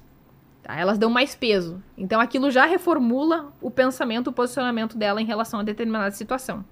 Então, o que mais funciona, por incrível que pareça, então se tu quer realmente convencer um direitista e tal, é de preferência pegá-lo antes, tá? No caso, antes dele ser exposto a teorias conspirativas ou polarizadas, apresentando os melhores argumentos e também toda a possibilidade de viés cognitivo e falácias lógicas e toda a possibilidade de erro, de falha argumentativa ou de raciocínio lógico. Porque o que, que as pessoas querem? Independência. Elas não querem ser doutrinadas. É um erro pensar que é o que as pessoas querem. Porque se tu realmente apresenta com honestidade intelectual todo tipo de truque que elas podem estar sendo submetidas, elas pegam isso. Porque Será? elas querem essa independência, elas querem. E não é no do tipo, aí eu estou dizendo, estou inventando. Estudos indicam isso. Inclusive, eu já postei esses estudos no meu canal, Ah, é? que realmente funciona. As pessoas, elas querem ferramentas de pensamento crítico. Em que tu tá ali expondo pra elas. Tu pode estar sendo sujeito a falácias argumentativas, de raciocínio lógico, viés cognitivos, e elas vão aproveitar isso. Elas sozinhas vão chegar à verdade. Entendeu? Não adianta tu querer pegar elas pela mãozinha e levar lá. Elas vão se debater, elas vão dizer que não. E, por incrível que pareça, tentar convencer uma pessoa a mudar de ideia em relação a posicionamentos conspirativos piora é, através de manipulação emocional. Tu quer apelar para emoções, para manipulação, piora. Ela vai se tornar cada vez mais e mais polarizada e inflexível. O ideal é argumento, é razão, é ferramentas de pensamento crítico, é análise racional. Isso funciona. E é por isso que muitas vezes no meu canal eu digo, não adianta, eu não vou ficar xingando as pessoas aleatoriamente aqui no meu canal. Eu vou desenvolver indisposição emocional, essas pessoas elas não vão querer mais se conectar comigo, elas não vão me ouvir. Ai, porque tu é condescendente, isso e aquilo. Desculpa, mas eu não vou ficar xingando as pessoas aleatoriamente. Eu não vou xingar as pessoas de racistas, machistas, isso e aquilo. Assim, ó, são casos raros em que eu me dou o direito de dizer, eu penso que essa pessoa é machista. Eu penso que essa atitude foi machista ou racista. Tenha parcimônia. As pessoas, hoje em dia, elas são muito bem intencionadas. Eu diria que até no passado, eu- o tipo de educação que nós temos hoje é muito mais sofisticado que as pessoas já tiveram. E dificilmente elas realmente vão ter uma má intenção. Às vezes é por pura ignorância, é porque simplesmente elas deslizaram num termo técnico que já tá desatualizado, sabe? Essa é uma questão que às vezes me preocupa no canal, porque eu tô sendo visualizada por um monte de gente ao vivo centenas, pelo menos até agora, não por milhares. Em algum momento eu vou dizer uma merda. Não tem como, tu É. vai errar, em algum momento tu vai cometer um erro. E aí, o que, que você faz numa situação dessa? Tu já tem que estar preparado pro cancelamento. Entendeu? Porque as pessoas vão te crucificar quase que imediatamente. Mas pelo menos, pelo público que eu fui construindo ao longo do tempo, ele é muito tolerante. As pessoas me entendem, elas sabem lidar com críticas. Mas quem tenta te cancelar não é teu público. É Não, não público é. que não te consome. Então não Exatamente. adianta nada. Ele já não te Exatamente. consumia antes. Exato. mesmo. Mas é que nesse aspecto eu me sinto orgulhosa, porque eu percebo que se eu mudar de ideia em relação a alguma coisa, o meu público vai aceitar. Entendi. Entendeu? Porque eles percebem que eu não tô me posicionando pra agradá-los. Em que eu vou ficar ali alimentando o ego dele e o posicionamento deles o tempo todo. Porque eu sei que existem muitos eh, youtubers que são reféns do público. Pô, Eles sabem que se eles mudarem, do público, é. Eles de são ideia, sequestrados pelo público. eles vão ser Eles gostam de um aspecto de você e querem só aquele aspecto. desfavorecidos. Eles vão ser prejudicados por conta das mudanças de ideias deles, Total. entendeu? E nesse aspecto, poxa, eu me sinto muito segura de que eu não vendi a minha alma ao diabo. É menos lucrativo? É. O crescimento é mais lento? É. Mas eu sei que também é mais seguro, pelo menos a longo prazo. Eu vou te dar um exemplo de uma pessoa que eu percebo que não é refém do próprio público. Nando Moura, tá? Eu tenho inúmeras divergências com o Nando Moura. Eu também percebo que ele mudou o posicionamento dele ao longo do tempo. Ele amadureceu muito. Mas o que, que eu percebo? Que ele é de verdade. Tá? Ele surta, ele fica puto, ele xinga um monte de gente, mas eu percebo que ele renova os posicionamentos dele. É. Em que, em dado momento, ele defendeu o Bolsonaro. E aí o público ah, dele achava isso o máximo, era lindo, maravilhoso. A partir do momento que ele não concordava mais com o Bolsonaro, foda-se, eu mudo meu posicionamento e não me interessa se eu cresci a partir disso. E uma galera ficou continuando com o Bolsonaro mesmo sabendo que estava contra o que ele defendia. Exatamente. Então, assim, esse não é o caso dele.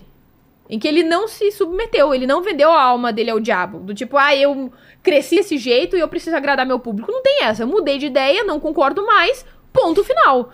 Então, nesse aspecto, eu admiro bastante o caráter dele, sabe? De estar comprometido com os ideais dele de verdade. Eu percebo que o que ele diz é o que ele realmente acredita.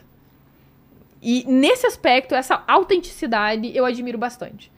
E eu me identifico bastante com, com ele também, porque eu sou muito temperamental, eu sou doida, eu grito, eu esbravejo, eu xingo muito, mas eu fui me treinando com o tempo. Então eu sempre digo que isso aqui é só um personagem, um avatarzinho, ai, toda racional e tal, mas eu sou louca, gente, assim, ó.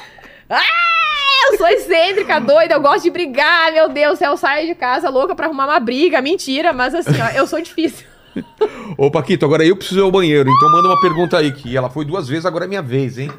Fechou. A galera perguntou aqui também se a mulher tem que dividir a conta no jantar. Nossa, eu adoro esse assunto, porque já me perguntaram sobre isso tantas vezes, já fiz vídeos sobre isso. E na minha percepção, sim, é óbvio que ela tem que dividir a conta no jantar. E geralmente os argumentos que surgem contrariamente é de que, ah, mas é que a mulher gastou com unha, e com cabeleireiro, e maquiagem, e roupa, e sapato e tudo mais. A questão é o seguinte: esse homem te exigiu alguma coisa? Não exigiu. Tu fez porque quis? Sim. Então a responsabilidade é sua. Porque além de que esse gasto que tu teve com esse homem, tu vai diluir na sua vida. Tu não, tu não comprou exatamente pra esse homem específico. Tu pode até ter comprado, mas tu vai ser suficientemente inteligente pra usar em outras ocasiões, numa festa, numa viagem, com outros homens talvez que tu saia também. Então tu dilui esse gasto de um homem pra inúmeras outras situações e ocasiões da sua vida. Agora, um jantar é um jantar que vai ser com uma pessoa só. Então esse homem tá investindo somente em você naquele momento. Não tem essa de diluir. Ou ele pega a comida que tu não comeu e sai distribuindo para as outras pessoas que ele sair. Isso não existe. Então, nesse aspecto, eu penso que sim. Homens e mulheres são responsáveis pelo próprio consumo. E se a outra pessoa quiser pagar para você, não é oriundo da obrigação dela, mas sim de uma motivação de gentileza por você. Essa pessoa, essa pessoa está fazendo um favor. Ela não está agindo como uma posição de obrigatoriedade. Até porque é meio esquisito quando feministas exigem que o homem pague a conta para elas porque elas são mulheres, porque elas estão abrindo precedente para que algo inverso seja cometido contra elas também. Então, se o homem é obrigado a fazer alguma coisa por ser homem, as mulheres também vão querer assumir mais uma vez esse compromisso de que eu vou ter que fazer alguma coisa porque eu sou mulher. Ah, então eu tenho que engravidar e tenho que casar virgem porque eu sou mulher. Tem certeza que tu tá querendo abrir esse precedente e retroceder? Aí vão dizer, ah, mas é que as mulheres ganham menos. Ok. Primeiro, nós temos leis que impedem que isso aconteça. Começa aí. Se tem leis que impedem que aconteça, se está acontecendo algum tipo de irregularidade em relação a isso, tu faz uma denúncia. Ah, mas é que eu escolhi determinada profissão que não ganha tanto. Ok, mas então tu escolheu. Né? Foi algo que você decidiu. Ah, mas é que geralmente os homens ganham mais. Exatamente por quê? Talvez porque eles se colocam em situações de maior risco, de maior estresse, de maior periculosidade. Ah, mas é que geralmente o dinheiro está concentrado nas mãos de homens muito ricos. Tu tem noção do percentual de homens que são realmente muito ricos? É muito pequeno. São pouquíssimos homens que têm muito dinheiro. Então, na minha percepção, é simplesmente uma retórica manipulativa de conveniência pessoal. É isso. A galera tinha perguntado aqui também é, o que você acha de gênero neutro. Eu penso que é energeticamente exigente das pessoas. É bem pouquíssimo prática, não é espontânea, um idioma claramente inventado de modo consciente, estratégico, não foi simplesmente sendo desenvolvido de modo natural, e uma língua bem feia, no geral, assim. É, e, não é prática. E não, não funciona, né? Quando você tenta impor uma é. coisa, a linguagem é muito dinâmica e, e ela naturalmente vai mudando. Isso, né? ela acontece. Ela acontece. Né? É um fenômeno. Agora, eu penso que se nós tivéssemos um idioma que não fosse tão generificado, digamos assim, eu seria mais aberta. Porque o latim gerou inúmeras línguas que é. são muito generificadas. Tudo tem gênero no português, no espanhol, no francês, no italiano, tudo é assim, no romeno e tal. Só que tem outros idiomas que possibilitam isso com mais facilidade, sei lá, o alemão, por exemplo, enfim. Então, se fosse mais prático, mais bonito e energeticamente menos exigente, Tranquilo. Tranquilo. Eu mas me adequaria. Como não é... Mas como não é, né? Então. mas nada contra quem usa. Quer usar, usa. É, sabe? cada um. Okay. Quer usar a língua do P também? Fala, fala, fala língua do P agora. PA pegalé, PA pegar, pelé, perá, PP, pegum, petou, PA, pequi. Ah. É. Vou, vou parar. tá, tá bom, tá bom. É. A galera perguntou também o que você acha da MC Pipoquinha. Ah! Ok, tá. Eu vou aproveitar e falar das funkeiras e dos funkeiros, das divas pop no geral, tá? tá. Pra mim, a MC Pipoquinha, ela não é um expoente do feminismo teórico robusto, tá? Pra mim, a MC Pipoquinha, quanto inúmeros outros artistas do entretenimento, eles têm uma conexão estética com determinados movimentos coletivistas a partir de determinados jargões. Então, para mim, a MC Pipoquinha, se ela for feminista, é uma feminista ruim tá? Porque, primeiro, como é que uma feminista tenta culpabilizar mulheres por estupro a partir do que ela tá vestindo? Porque ela se envolveu com uma polêmica por causa disso. Que roupa curta não era para qualquer tipo de mulher e que ela tinha que estar tá disposta a absolutamente tudo. Não, peraí, as coisas não são bem assim. Existem situações, ocasiões facilitadoras, mas tu não pode moralizar uma pessoa que sofreu uma violência por causa disso. Dois, é comum que a MC Pipoquinha tenha problemas porque os shows dela têm menores de idade. Gente, assim, desculpa, mas onde, onde, onde que o feminismo defende um negócio desse? Sexualização e erotização de adolescentes. Muito pelo contrário. E nesse aspecto, assim, eu sou uma feminista puritana, digamos assim, em que eu sou bem contra a exposição de crianças e adolescentes em redes sociais tá? E por inúmeras razões. Desde questão de desenvolvimento cognitivo, de desenvolvimento de dismorfia corporal, ansiedade e comparações, tanto quanto de exposição à erotização e à pornografia desde muito cedo. Isso não é bom para crianças e adolescentes.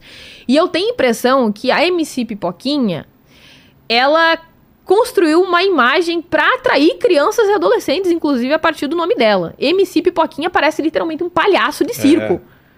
Tá? E usa chuquinha e roupinhas fofinhas e age de um jeito muito bonitinho e descolado, com chicletinho e tudo mais, e ela vai e abre um show e coloca adolescente pra dentro. Poxa, totalmente inconsequente, tá? E na minha percepção, antifeminista. Tá? Entendi. É, e, e eu vi até uma entrevista dela falou que não, não tem criança no meu show e depois tem uma. Sempre uma tem uma notícia falando tem. disso. É, e aí tem, realmente tem. Não, não tem Outro aspecto, tá? Que na minha percepção é relevante sobre artistas do entretenimento, né? Enfim. Gente, quando um artista ele vem e diz: "Ai, eu não quero ser responsável por nada. Eu não quero ser exemplo pra ninguém." Desculpa, mas tu tá assinando um contrato com o diabo, tá? Com as suas atitudes, mas tu não quer assinar. Né? Tipo, tu tá assinando um contrato pelas suas atitudes, mas formalmente tu tá dizendo que não, ok? Tu é um exemplo pras pessoas. Não adianta dizer que não. As pessoas vão se espelhar em você. Você está influenciando milhares, milhões de pessoas todos os dias, em que literalmente as pessoas veem que tu comprou uma bala e tu postou no teu Instagram e elas querem saber que marca de bala tu comprou. Como é que tu tá dizendo que tu não influencia ninguém? Como é que tu tá dizendo que tu não quer ser responsável pela vida das pessoas? Tu assumiu esse compromisso pela forma de vida que tu tá levando. Tu quer enriquecer através daquilo que tu tá produzindo na sociedade. Mas tu não quer resolver o ônus daquilo que tu tá produzindo também. Então, nesse aspecto, eu penso que a arte, ela não tem que ser pedagógica, tá? Ela não tem que ficar ensinando as pessoas a ir pra escola, usar camisinha ou algo nesse sentido. O artista, ele não tem que ter nenhum tipo de responsabilidade nesse sentido, assim, ele tem que fazer o que ele quiser. Porém, eu penso que, em contrapartida, de modo análogo em outras situações, investir sim em educação sexual, em altruísmo, em propagandas que sejam de conscientização, em que se tu tá gerando é, tu tá influenciando as pessoas em relação a fazer muito sexo, a usar drogas, a ostentar, a comprar artigos de luxo, em contrapartida, tu precisa falar para essas pessoas. Esse é um mundo de fantasia. Esse é um mundo de idealizações. Isso é uma brincadeira, é um personagem. Eu não sou essa pessoa de verdade. A vida não é só hedonismo e prazer e luxo e gostosos e putaria. É trabalho duro. É investimento intelectual, energético, sacrifício, responsabilidade, horários, compromisso. A vida é assim. E também significa que tu precisa ensinar para essas pessoas sobre consentimento sexual, sobre uso de contraceptivos, sobre responsabilidade com o próprio corpo de outras pessoas, sabe? Então, tu precisa deixar isso bem claro para essas pessoas, entendeu? Tipo, o caso dos funkeiros, só pra não dizer que eu só tô batendo nas divas pop e coisas assim. O cara, ele ostenta que tá gastando com camisa polo da Lacoste, e tá gastando com uísque caro, e com vagabundas, e não sei o quê. Você já conseguiu, em algum momento da sua vida, discutir isso com o seu público sobre planejamento familiar? Sobre educação financeira? Sabe? Porque isso é um personagem. E tu tá estimulando esses jovens a serem consumistas e nunca saírem da merda. E nesse aspecto que eu vivo batendo na tecla. Ensine as pessoas a se emanciparem individualmente, a serem responsáveis por si mesmas. Para que elas consigam se desenvolver de modo é, eficiente, que elas conquistem o próprio sucesso, sabendo separar as suas áreas da vida. Entendeu? Porque a vida não é só hedonismo e putaria e luxo e ostentação e etc. Não, a vida é muito mais do que isso. E aí, nesse aspecto, eu penso, tu tá tirando proveito, tu tá enriquecendo através de um péssimo exemplo, mas tu não tenta compensar isso de outra forma. Entendeu? Então, na minha percepção, tu tá gerando um problema, mas tu não coloca panos quentes em cima disso pra tentar resolver aquilo que tu mesmo tá causando. Que querendo ou não, tu tá influenciando as pessoas. Fala, Paquito. Ó, perguntaram também é, como é, fazer inclusão das mulheres trans nos esportes. Hum, ok. Me perguntaram sobre isso ontem. E na minha percepção, esse assunto de gênero, no geral mesmo, é muito incipiente. A gente tem pouca pesquisa e conhecimento sobre o que, que é realmente o gênero, o que, que é ser homem e ser mulher, tá? Porque muita gente pergunta, quer colocar a feminista contra a parede. Ah, o que, que é uma mulher, então? E, intuitivamente, a gente sabe, tá? Num caso óbvio, explícito, é uma mulher ali. Mas existem sim toda uma questão limítrofe, uma, uma área vaga em que a gente não sabe mais dizer a partir de que momento isso deixa de ser uma mulher. Essa é uma questão bem difícil de se determinar. Como eu falei, eu me identifico como gênero neutro, ok? Eu realmente não consigo me identificar como um fenômeno especificamente de que eu sou um homem ou eu sou uma mulher. Só que eu sei que depende de inúmeros outros aspectos também, como reconhecimento social, cultural, símbolos culturais que tendem a me reconhecer enquanto homem ou enquanto mulher. Então, como eu sei que isso é muito complexo, eu não espero que as pessoas me entendam. Que elas se submetam e que elas tenham um esforço em me chamar de João, por exemplo. É um absurdo. Agora, nos esportes, esse é um caso difícil também porque nós temos pouquíssimas pesquisas ainda. É, no esporte, principalmente porque existe a divisão entre feminino e masculino Exato. por razões físicas. Exato, exato. E, claro, tudo isso é achismo e o que eu tô falando é em cima do que eu vejo. Uhum. Não tem ainda. eh, Os, os, os homens que transicionaram para mulheres estão tendo uma vantagem absurda e o contrário não existe. Eram at- atletas medianos que de repente começam a ganhar tudo Sim, quando, quando competem com mulheres. E você não tem o contrário. Você não tem mulheres que transicionam para homens e eram medianos aqui começam a ganhar tudo. Então Uhum. é uma coisa que pelo menos tem que eh, levantar essa questão e falar, galera, vamos ver pesquisas, vamos. É, é. Não, não pode ter um negacionismo científico para essa coisa e falar, não, eu acho isso. Não, É o lance do achar, né? Por isso que, nesse aspecto, eu ainda tiro o meu da reta pra dizer, eu não sei. Porque ainda é incipiente, tem pouquíssimas pesquisas, tanto quanto em relação é a saber recente, né? o que, que é o gênero, o que, que é ser homem, o que é ser mulher É, e. quando a estrutura óssea Isso, e isso. o que do hormônio pode. É muito. É muito. É E muito recente a essa- partir de que momento isso se torna uma injustiça insustentável. É. Porque injustiça no esporte vai haver, é intrínseco. Claro. É por isso que existem perdedores e, E- e vencedores. existe exame né? antidoping também. Exatamente. Só que a gente precisa ter noção de que existe um momento que aquilo se torna exagerado, insustentável, né? Uma, uma diferença exacerbada. Só que, como eu falei, ainda os estudos são incipientes, tem poucos anos É. eh, de investigação sobre isso.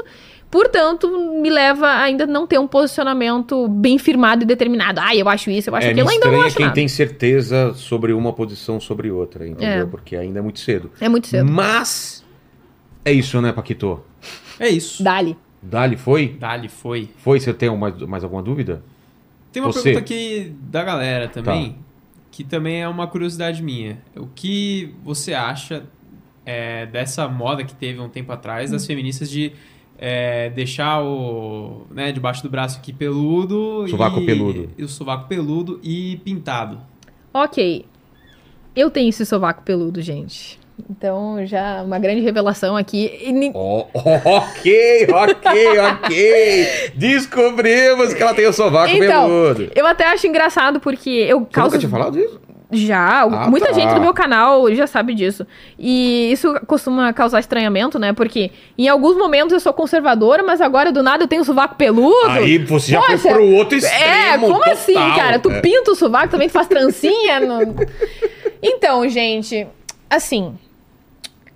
Em relação. De onde veio isso? Como começou essa discussão, na verdade? Ok, eu percebo assim que começou mais ou menos nos anos 80, quando, quando eles começaram a discutir sobre gênero, tá? Ah, é? Porque antes não se discutia tanto gênero, eram mais direitos civis e o debate vai se sofisticando, né? Ele vai ficando cada vez mais específico e singular em algumas Mas questões. também é uma, é uma discussão de a mulher, o corpo da mulher servir somente pro homem e ela fazer coisas que ela não tá afim pra agradar o homem. Isso, Também tem isso, né? sim. Porque no- o, o meu caso, por exemplo, tá? Eu gosto de manter as minhas axilas naturais porque eu sofro com foliculite, tá? E eu já vi pessoas me perguntando por que, que eu tinha bolinhas de alergia literalmente nas minhas costas. E era por causa da depilação, É? com gilete. E corta muito, eu me machuco, fica ardendo, é desagradável. Em alguns momentos eu depilo porque eu tô suando muito no inverno, por incrível que pareça. Quando tá muito frio e tu se enche de, de roupa, eu suo muito. E aí, por causa disso, eu depilo, tá? Eu não sou contra a depilação de ninguém. Eu sei lá, eu vou na praia, eu faço uma depilação específica e tal, bonitinho, não sei o quê. Mas eu penso que existe essa exigência de padronização de um corpo feminino que se não for assim, os homens sentem nojo de você. Entendeu? E aí eles dizem que tu não é feminina. Ué, mas se tá num corpo feminino, provavelmente é, é feminino. A, a natureza nos fez assim, as mulheres também têm pelo. E eu penso que esse movimento, ele surgiu justamente como enfrentamento, do tipo, eu não vou me submeter a um padrão que, inclusive, pode me prejudicar, me causa desconforto simplesmente pra te agradar, porque tu acha mais bonito ou mais feminino, ou porque tu sente nojo do meu corpo, sendo que tu tá completamente peludo, inclusive. Né? Essa é uma coisa que eu sempre disse. Cara, vai ter uma guria que vai estar tá peluda da cabeça aos pés. Eu tenho certeza que ela é mais cheirosa do que a maioria dos homens que tu cruza na rua. Pode ter certeza disso. Ela toma banho bonitinha, ela não tem calcinha freada, ela é super cheirosinha, limpa o quarto dela, bonitinha, entendeu? Ela ainda provavelmente é vaidosa da forma dela, tá? E tu tá dizendo que ela é fedorenta, feminista nojenta e não sei o quê. Aliás, essa é uma coisa que eu sempre digo que o pessoal fica impressionado. Eu sou super vaidosa, super eu sou obcecado por aparência, inclusive porque eu passei por muito bullying quando eu era criança é. e tal. E aí eu sou obcecada por cirurgia plástica também. Meu sonho é encher toda a minha cara de plástica e virar o Ken humano, assim, puxar tudo. é mesmo? Até o Ken humano já não é mais Ken humano. Sim, virou a Barbie, virou né? A Barbie, virou a? Barbie. É. Mas isso não significa que esse padrão seja exatamente para agradar os outros. Eu tenho os meus próprios critérios, que eventualmente vão corresponder com a sociedade e eventualmente não. O problema é quando as pessoas elas querem que tu corresponda aos estereótipos pessoais delas. Tu tem que existir para me agradar. Porque, por exemplo, tem determinados tipos de corpos ou de aparências que não vão me agradar, né? Sei lá, barba. Eu não gosto de barba. Eu não me sinto atraído por homens de barba. Por causa disso, é, não, não faz muito meu tipo também. Eu gosto de uma jovialidade, assim, sabe? Uma delicadeza. Não é por causa disso que eu vou começar a recriminar os homens que têm barba. Ah, porque vocês são nojentos, porque vocês são feios, porque vocês são aquilo, porque vocês não são suficiente femininos ou adequados, andrógenos ao meu gosto, porque não sei o quê, não sei. Sabe, eles tentam politizar absolutamente tudo. Às vezes é. a mulher, ela nem tá politizando é o sovaco dela, às vezes é só o gosto dela, cara. Ela acha bonito. Eu, por exemplo, raspo o peito e minha mulher não liga para isso, mas uhum. eu não gosto também aqui, né? Me incomoda uhum. ter aquele negócio pegando a camisa uhum, e tal. Uhum, uhum. É mais por uma questão de gosto é, mesmo, sei acho. lá. Outra, outra característica que eu vivo dizendo que eu acho bonito em homem, homem com nariz grande, nariz longo e tal. Pomo de Adão bonito. Bem... Acho atraente e tal. É um gosto pessoal meu. Tem gente que não gosta, paciência. Agora eu não vou ficar lá reclamando com todo mundo que não tá adequado ao meu padrão de beleza. Ai, meu Deus, faz isso, faz aquilo. Para com isso. Faz o L. É, faz é? aí. faz o L. faz o Elon. É, eu acho que assim, também tem uma questão de que. Uh, tem esses que querem te obrigar a corresponder a um determinado padrão de beleza para agradar, tu tem que ser feminina, tu tem que ser submissa, tu tem que ter o cabelo assim, assado, usar salto alto, ser toda feminina, bonitinha e tal. E tem o outro lado que é, todo mundo tem que me achar bonito. É. Peraí, tá? São dois extremos, não é bem assim também. Porque, por exemplo, as minhas maquiagens que eu faço lá no canal, eu não faço para as pessoas me acharem linda entendeu? Bonita, exatamente. Eu faço porque é artístico, porque eu gosto de arte conceitual, para fazer algo diferente, original e tudo mais. Se algumas pessoas me acham bonita, eu fico muito feliz. Eu adoro, eu acho o máximo. Mas se elas não acham, tudo bem. Tudo bem se tu tá me achando feia, um dragão, esquisitona, excêntrica, é. sabe? Paciência. Só que também tem uma outra questão. Muita gente acaba confundindo e achando que porque elas têm uma percepção negativa de você, elas logo podem ficar te xingando e te humilhando na internet. Né? E ficar lendo consecutivamente Putz. comentários negativos, depreciativos ao longo dos meses, talvez anos, é. quebra teu espírito, vai afetar tua autoestima. E aí eu sempre penso, cara, é importante a gente ter noção de que existe um outro ser humano, né, do outro lado dessa tela. Então, nesse aspecto, eu penso que os movimentos progressistas têm razão. Porque é muito comum que pessoas fora do peso, pessoas que não estão necessariamente dentro do padrão de beleza, serem xingadas, humilhadas, ostracizadas, marginalizadas na internet, né? Porque muita gente acha que só porque uma pessoa ela é deficiente ou ela está acima do peso, ela está politizando a partir do momento que ela se expõe na internet. Não, gente, às vezes ela só tá vivendo a vida dela, ela só quer se divertir, é. ela quer se conectar com os outros, ela tem um conteúdo interessante e ela merece respeito. Entendeu? E muita gente é insensível, do tipo, ah, se ela é gorda ou se ela é feia na minha percepção, eu tenho que xingar, eu tenho que fazer piadinha, eu tenho que humilhar essa pessoa. E aí, nesse aspecto, eu penso que os progressistas de esquerda têm razão, que tu tem que respeitar essas pessoas tá? Mas eu não concordo de que todo mundo tem que achar essas pessoas bonitas. Não, não necessariamente. Tem algumas pessoas que eu acho bonitas, outras eu acho feias. Vai ter gente que vai me achar bonita, tem gente que vai me achar linda, maravilhosa, eu discordo, tudo bem. Mas fico feliz que ache, né? Mas o contrário também acontece. Paciência. Exato. Selva, obrigado demais pelo papo. A gente falou várias coisas aqui muito interessantes aí. Imagino que quem está assistindo esse papo vai ter que rever, ver uns cortes específicos aí para entender toda essa parada, porque a gente falou muita coisa interessante. Agradecer ao, ao Paquito que tá aqui comigo Tamo é, junto. vários dias, né? Várias noites aqui e a gente. E esse seu bigode tá crescendo, hein, cara? Tá vendo, Eu cara? lembro dele quando Ó, raspou. e eu não gosto de bigode. É, eu também não gostava, mas aí ele tirou o bigode e eu falei, bota É, o bigode. bigode. Lembra que eu falava pra você? Tira o bigode, tira o bigode. Você tirou, eu Pois falei, é. bota o bigode. Fica ruim sem bigode, cara. Inclusive, quando eu comecei a vir aqui, tava no finalzinho da pandemia, não sei se você vai lembrar. Não, bem quando eu um entrei. bigodão. Não, bem quando eu entrei mesmo. Sei. E aí eu vinha de máscara, né? Porque tava no final da É pandemia. verdade, é A verdade. primeira vez que eu tirei a máscara, você Tomei ficou um susto, porque eu não bigode. imaginava que você tinha bigode, né? O cara tem 21 anos, né? É, eu Fez desgosto 22? tanto de bigode que eu 22. tenho que tirar o meu também. Aproveita e tira o, o- a minha barba aqui, eu- na- no tapa. Essa aí precisa de um cortador de grama pra tirar. Exatamente. O, o, e, o, o, o Selva, então é o seguinte, ó. Agradecer ao papo. E você sabe que a gente sempre faz três perguntas no final. Contigo não vai ser diferente. Ô, louco. Te passaram antes, né? Não? Fabi. Acho que você não viu. A Fabi passa. Não falou, não Melhor, falou. vai ser de bate pronto. Nem se preparou, então. Ai, meu Deus. Obrigado você que esteve aqui, já dá like então, porque agora vão as perguntas finais. E a primeira pergunta é o seguinte: a gente falou da tua vida aí, da tua experiência né, de vida e como você vê é, as coisas do mundo. E eu queria que você tentasse é, tentar relembrar qual foi o momento mais difícil para você, o momento que foi uma mudança, de repente, uma, uma mudança por alguma coisa difícil que aconteceu na tua vida. Tá. Certamente, um dos momentos mais difíceis que eu passei foi durante a pandemia, em que eu descobri que eu tinha condromalácia e eu tinha dores excruciantes. eu Que tava isso? desempregada aqui em São Paulo. E eu fiquei completamente sem eira nem beira, eu não sabia mais o que fazer da minha vida. Condro? Que Condromalácia. isso?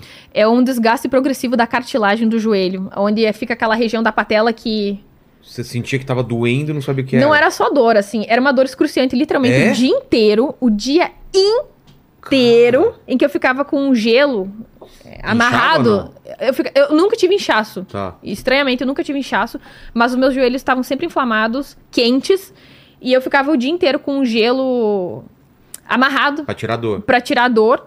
Eu recebia massagem, eu sentia mais dor ainda. Caramba. Eu tinha dor pra ir no banheiro, pra pegar um copo d'água. E quando eu caminhava, eu sentia meus ossos raspando um no outro. Eu sentia falhar também areia no meu Sim. joelho. Foi um período horrível, de verdade, assim, horrível. E a partir desse momento também eu tive que lidar com certas ideações de autofinalização. Sério? Sério, foi Pô. bem complicado pra mim nesse período. E eu tava em São Paulo aqui, sozinha e tal, eu tava morando com amigos meus, eu tava desempregada também, então assim, Não tinha o canal, né? meu Deus do céu, nessa época eu tinha o canal, mas eu tava num período em que eu tinha parado. E foi num período que eu tava fazendo muita, muito frila. Aqui em São Paulo eu tava trabalhando em restaurante, lanchonete e tudo mais. E era um trabalho físico, né? E aí houve a pandemia e tudo parou. Então foi Em assim, Casa com dor. o inferno. Eu tava em casa com dor, sem eira nem beira, sem emprego. Mas o que, que tem que fazer? O que, que você fez? Então, É cirurgia? O que, que é? Veja só. A maior parte da minha vida, né, como eu te falei, quer dizer, uma parte considerável da minha vida, eu fiz balé. Tá. Ah, tem a ver? Então, veja só. Eu nunca senti dor nos meus joelhos durante o balé. Nunca. Porque força nunca, pra caramba, nunca. né? Então, sabe por que, que eu nunca senti? Por quê? Porque eu protegia o meu joelho com musculatura forte. Ah, tá. E era isso que tava me faltando, porque eu tenho hiperextensão no meu joelho. Então, quando eu, Eu faço tenho. assim, Eu faço ele vai assim. pra trás. É, o meu também. Entendeu? O meu vai pra trás. Esteticamente, pra bailarinas, é lindo e maravilhoso. É? Só que é perigoso. Por que, que é bonito? Porque aí tu vê ah, o formato da perna que ela faz assim, ó. Esse S Ah, é tá. bonito, entendeu? Só que é perigoso. Então tu tem que fortalecer muito a musculatura em volta do teu joelho pra que ele não sinta o impacto, mas o teu músculo. Entendi. Só que quando eu parei de fazer balé, eventualmente eu ainda dançava. Só que daí o que, que eu fazia? Forçava sem estar preparada. E foi nesse período que eu lesionei, os Ah. dois. E aí como é que eu resolvi? Um dia eu tava pesquisando sobre é, condromalácia e buscando um médico e tal, e eu consegui encontrar um excelente médico no YouTube, aqui em São Paulo. Paguei a consulta, os olhos da cara. Meu Deus, levou meu rim embora, tá lá até hoje, tá? Assim, ó, tô em estado terminal, porque foi caro.